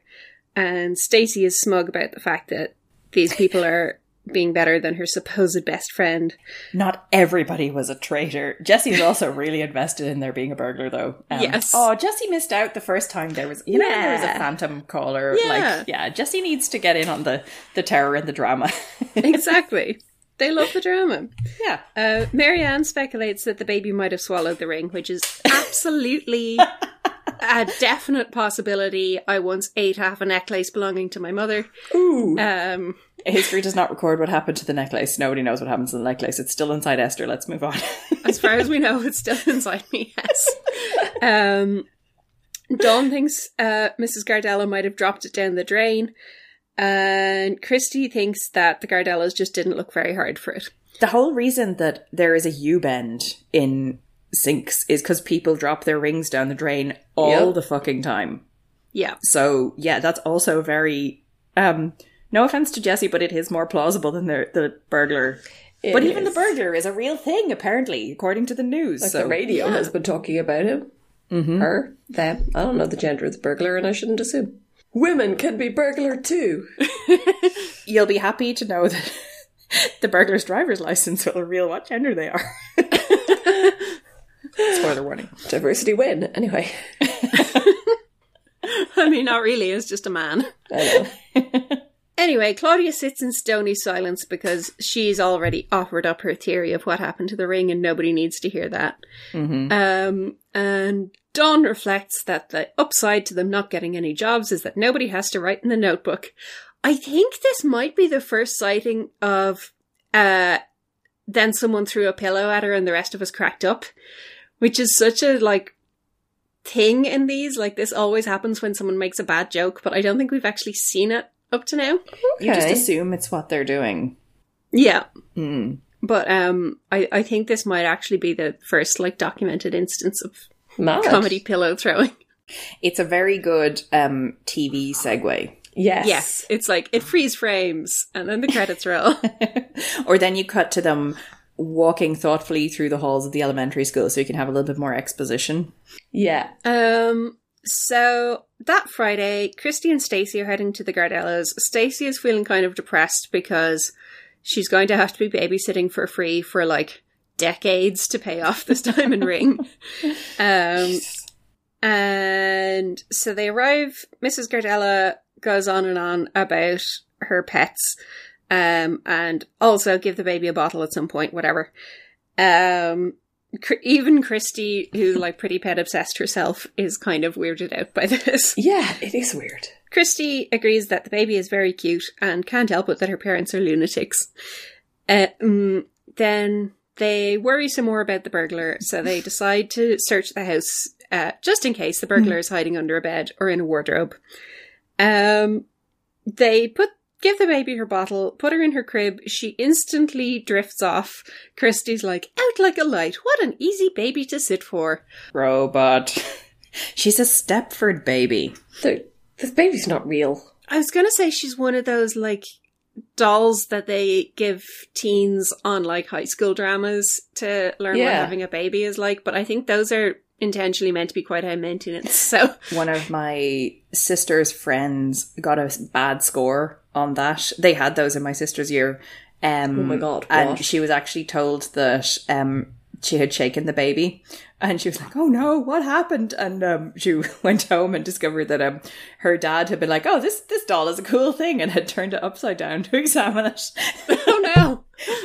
Oh my god. yeah, bad times. That's hilarious. Uh, so then they're playing with the cat cat whose name is Mouse. Um That I like. and he's they're playing a game where basically they will throw him a toy and he plays with it and like kills it for a few minutes and then carries it out of the room and returns without it. And he keeps doing this with a succession of toys for a while and then they um decide to follow him to see where he's hiding everything. So he is putting everything under the desk in the library and they find a bunch of toys and detritus and foil balls and stuff.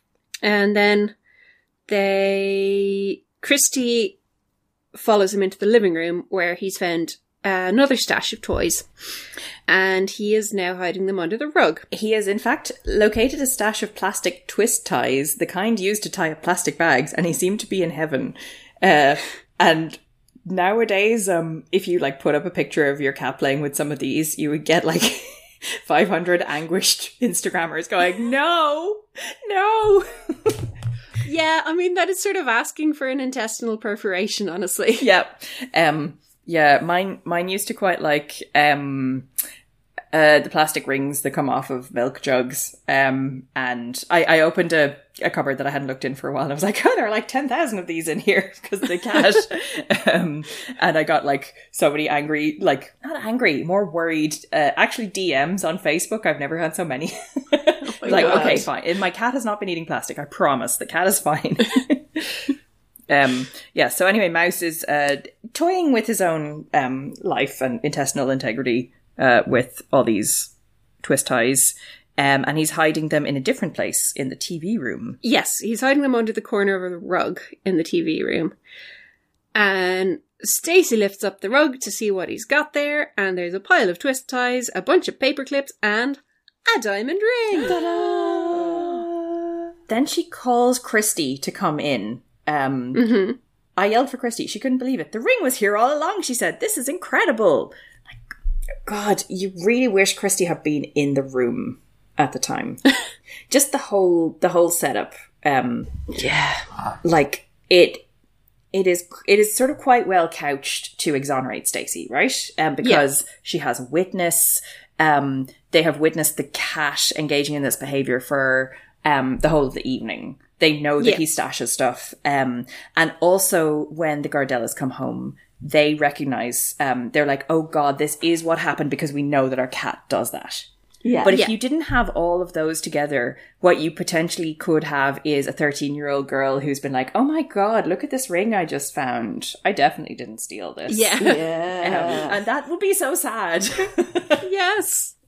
I know, it stresses me out to think about that because very easily Mrs. Gardella could have come home and been like, Oh, how convenient. You just happened to find it. Sure, I believe you. Yeah. That yeah. would be such a frustrating book to read. Yes. Um, that's not what happens. I know, but it's stressful to even think about this. yeah, and the Gardellas instantly just understand the whole situation when Stacey does a dramatic reveal. She just goes whop and moves the rug out of the way, and the ring is revealed, and they go, "Oh my God, Stacey, I'm so sorry. I can't believe I didn't think to check Mouse's hiding places. You wouldn't believe how many little things we've lost this way. But this is a new hiding place. I didn't even know about it. Like, okay, yeah, great. I'm I'm glad that you already know about this as a thing." Um, Yeah.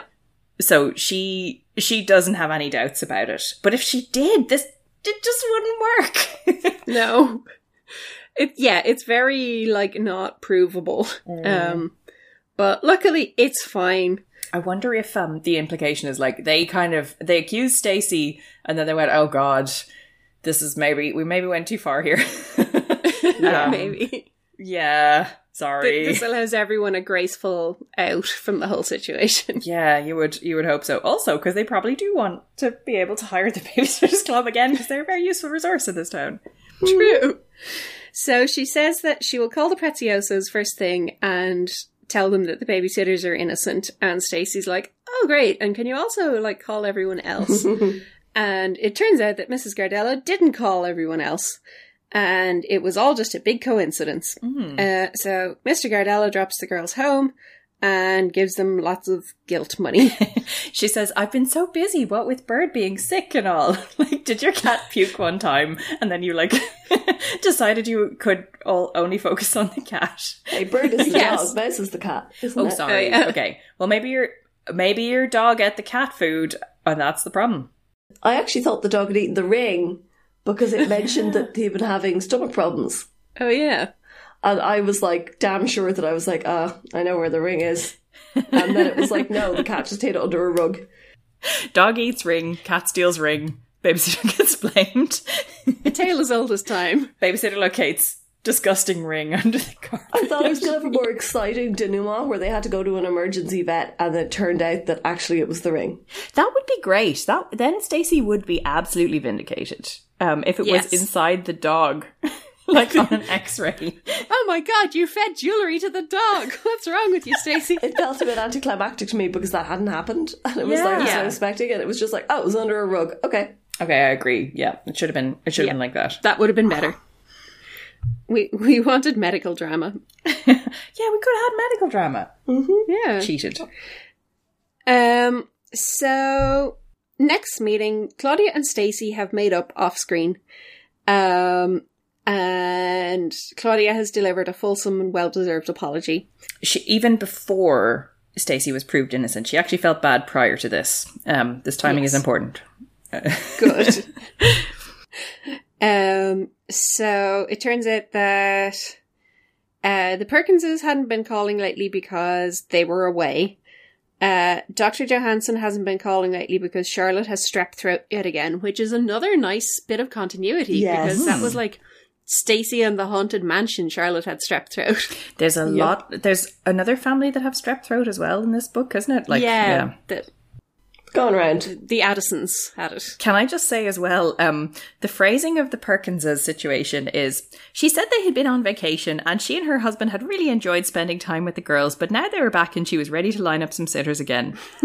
Perkinses, you don't have to explain that. I'm sure you had a lovely holiday. She's like, yeah, no, it was great. We had so much fun. Oh my god, can you come over like now?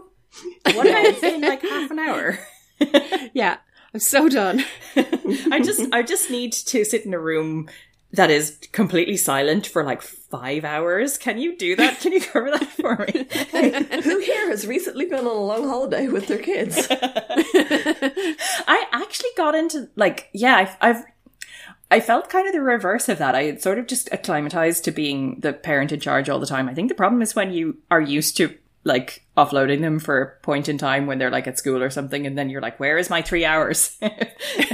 yeah, I have to say I got used to Crash really quickly with the space of a couple of weeks when he had chickenpox. It was like, oh god, what? No. yeah, it's just it's a big it's a big adjustment. So yeah, that's why I extra side eye for the Perkinses. like, oh, you didn't Yeah. want to mind your own kids for three weeks. That's uh, chill, they have three though. So Yeah, they they do. Yeah, and they're always singing show tunes. yeah. Okay, okay, yeah, well, I blame the parents for that one. they you need to get the Perkins girls together with like the family that has a small baby. Oh, they have a small baby. Um, Yeah. and just get them to sing Cat Like Tread, and then you have like a perfect utilization of the extra energy and the the needs of the baby. True. Yes. Um, That's what this is about. uh, I don't know. Anyway, it's it. You all I'm saying is you didn't need to tell the babysitters club this much. They don't. yes. They believe that you had a lovely holiday without you saying. Yeah. when you bring it up unsolicited, it just makes it sound like you're really, really sick of minding your three kids. Which What are you saying, Esther? I'm not a furry. Uh-huh. Cool. Uh, so anyway, it turns out all the families have perfectly innocent explanations for not having needed a babysitter lately. And now they have lots more work for everybody. Um, Mrs. Gardella rings up to say that their nanny is back, so she won't actually need the babysitters going forward. And actually, the babysitters, at long last, decide that they're firing the Gardellas as clients because they're too much hassle. And like, I am so glad they have finally established this boundary because, like, we have been begging for them to do this so often. This this is something that you can do. You can Yes. just not work for someone who you hate working for. Yeah, Stacey says, "Well, I wasn't going to sit for them again because you know." Basically, the whole thing, and Mary Anne is like, "Yeah, we as a group don't need to. Um, we shouldn't sit for people who don't trust us and who would spread rumors about us. I mean, like that's actually good.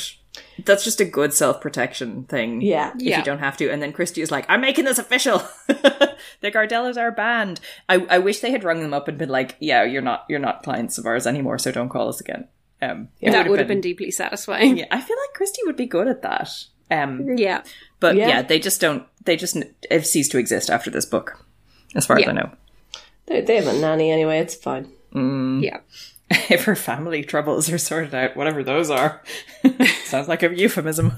What? I don't know. the old uterus is at it again.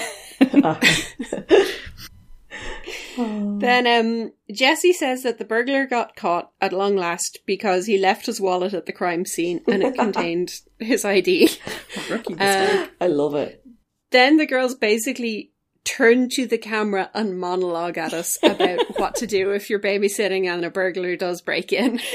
We've had a lot of fun today, but if you're in a house and you If think you're there's a burglar, This is the most PSA these books have ever gotten. Like, it's extremely ham fisted. Like, I'd never try to stop a burglar myself, added Mary Anne. But I will do ad hoc burglar alarms with piles of cans. Mary Anne totally would have tried to stop the burglar herself. 100%. that's what She she would have cut a bit. yeah it's it's all like people um reacting to a perceived threat that they don't really believe in but they feel like they should react to like Mary Anne with the cans or Mrs. Yeah. Gardella with the I I feel the urgent need to accuse the teenage babysitter of stealing Yes. like don't do it if you don't really fully believe that it's real like Yes. I mean the cans thing you should probably do yeah Well, the cans were a victimless crime. yeah yeah. That was just a bit weird. Um, and a bit of work to clean up the cans. But uh, yes, the girls tell us in great detail what to do if there's a burglar. Um, and then Dawn says, Enough about burglars. I have a proposal to make. I think we deserve a healthful pizza party, and I'm inviting you guys over this Friday. So they all decide to go to Dawn's house for unspecified healthful pizzas. Healthful. I thought that the pizza party was going. It was the party that was healthful. They needed the party for their mental health, is what no, Dawn's no. The joking about. pizza will be helpful. Yeah, this is Dawn. I think it's like Kristy uh, is, firmly says that they will be paying for it out of the treasury. So unless there's a healthy pizza, like a raw food pizza place in Stoneybrook, I presume they're just going to order pizza. And Dawn is like, "Come over, and we need it for our health." I I assume Dawn isn't being like zero crack in this. Okay. I think you're being more charitable than Dawn deserves. I think Dawn is envisaging like a tofu pizza. Yeah. I don't think the word healthful has been used in a non-ironic way since about 1912. Yeah, So- but have you seen what Ann does with slang in these books? yeah, this is. Ann. Maybe she read it in the history of Stoneybrook with an E on the end. That's it.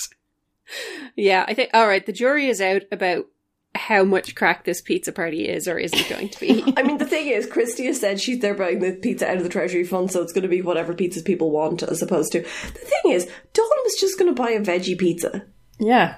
She eats regular pizza with vegetables on it. It was going to be fine. She eats like mushroom and broccoli and stuff. we also note that there is a pizza place that will sell you like whole wheat pizzas. so my concern is that Dawn is going to make an executive decision and say everyone has to have whole wheat pizzas because it's her house, her rules. Whole wheat pizzas are. I made a whole wheat pizza, including the base, for my home ec exam for my junior cert. It did not go well. Oh no. No. It just the base was just ba- it crumbled. It, it it wasn't. Yeah, it was just not great.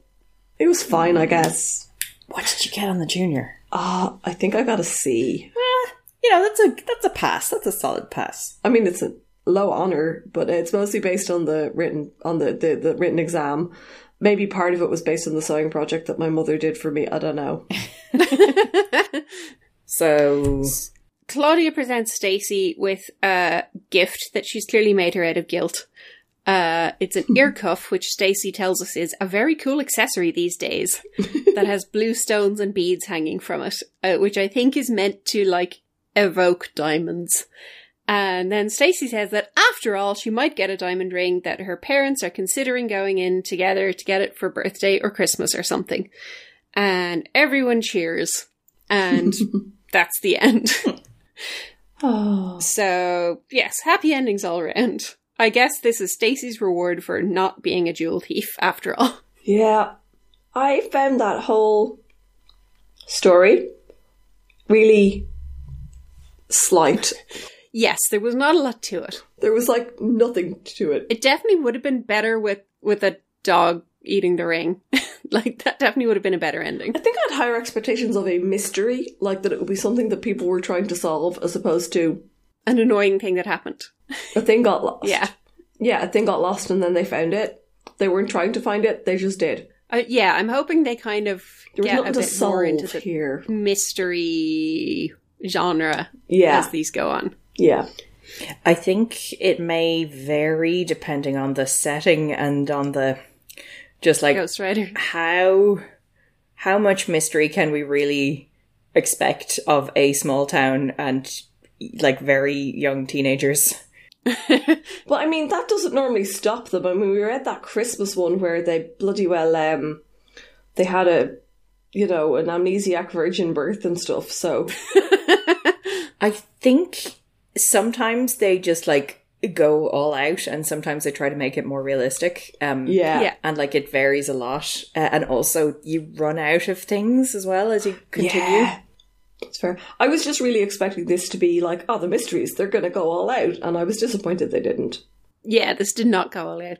But yeah, I mean, by the time we get to the super mystery that we did for Christmas, there's like a police officer who's like, hey, it's you guys again. We keep crossing paths. So, like. Okay. clearly there's going to be some more like active mystery solving uh, down the line. Well, that's a super mystery. So Well, then, that's true. then you can have the amnesiac virgin birth, vir- virgin birth, as Well, you as you said. I looked. I don't think that woman was a virgin, you guys. She wasn't. No, I. But it was at Christmas. I was, you know, It was a symbolic virgin birth. yeah. I'm just, you know, I'm looking forward to a bit more sleuthery in future in these. I hope that there will be opportunities for detecting. Agreed. Yeah. Like Love a bit clues of and stuff. detective. Yeah, clues. You want clues. Uh, this is also a very fashion light book. Um, I'm so disappointed by Claudia's outfit. She's wearing black leggings, red high top sneakers, and an oversized red sweater. That is just clothes. That is not a Claudia Kishi outfit. Yeah. But she has accessorized it with a plastic, a red plastic lunchbox, is what she's carrying as a bag. That's her handbag for this. That's a bit inventive. I will give her that. But the clothes themselves are just Clothes. completely mainstream. It's not very practical, but it is inventive. yeah. Yes. Which not that- practical at all. If that doesn't sum up Claudia's outfits, I don't know what does. yes. Remember the time she tried to go sailing and like her earrings got caught in the ropes or something? oh yeah. She's so lucky she didn't lose an ear. Yeah. Um, yes, people at the mall are wearing everything from ripped jeans to fur coats. Uh, Dawn at the t-shirt shop is torn between a blue shirt with a picture of whales on it and a yellow one that says "Go for it" in big black letters, but ends up buying neither. Do you know what that go for it one is? It's probably a bootleg Nike one. That's what I was thinking. I I kind of want it, ironically, to be honest, but Like the um the t-shirt that has like Nirvana on it and then a picture of Hanson. yes, um, which is now it was it was like just a really bad bootleg T-shirt, and then it became a T-shirt that you could actually buy because it's ridiculous. because it upsets Gen Xers. yes, I love it so much. Uh, Claudia's much vaunted new shoes are a pair of lace and sequin twin, lace and sequin trimmed pink high tops. Um, which yeah, like absolutely seem like the kind of thing she could have just upcycled herself. She could have just Yeah. bought a pair of pink shoes and yeah. Um, all of this is a problem of Claudia's own making. Um, oh yeah, Mrs. Gardella is dressed fancy, 1991 style. Uh, she's wearing a tight black dress made of velvet with a low back and long sleeves. Her shoes are velvet too, with really high heels. She's wearing a diamond necklace and diamond earrings, and her black hair is pulled back with a diamond clip. This is like such a yeah. 80s, early 90s concept Yes. of glamour. I absolutely can picture it. She sounds like she's in like a perfume ad or possibly a flake ad Yes. or an R and B video, Yes. or an R&B video. yes. especially with the really fancy house as well. Um, I think she might be being serenaded by a bunch of really earnest guys at a grand piano. Ooh. Boyz II Men style. Yes, it's it's a Boyz II Men video. I like it. Let's see. We have a couple of Jenny Prezioso outfits. Um, most of her dresses are dripping with lace and floppy bows and satin ribbons, party shoes in every colour and style you can imagine, and fancy tights with ruffles on the seat and polka dot decorations. Uh, but to play pretend birthday party, Jenny is wearing a faded pair of overalls and a pink striped sweatshirt that's a little too small and a pair of pink sneakers. And I think that's it fashion wise. Yeah. That's a fairly light one. I think I have any others. Yeah, not a lot. Which, like, for a Stacey book, you usually get more outfits, but that yeah, is we don't know what she was wearing at any point. In No, she doesn't tell us anything. Um, except that it's Hmm. sophisticated, presumably. Obviously. Karen, I think I know the answer to this, but looking back, in your considered opinion,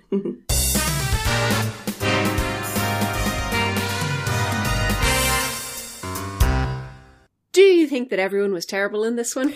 So it occurred to me um, between recordings that uh, you guys have put the only heterosexual on the team in charge of deciding who's terrible and who isn't.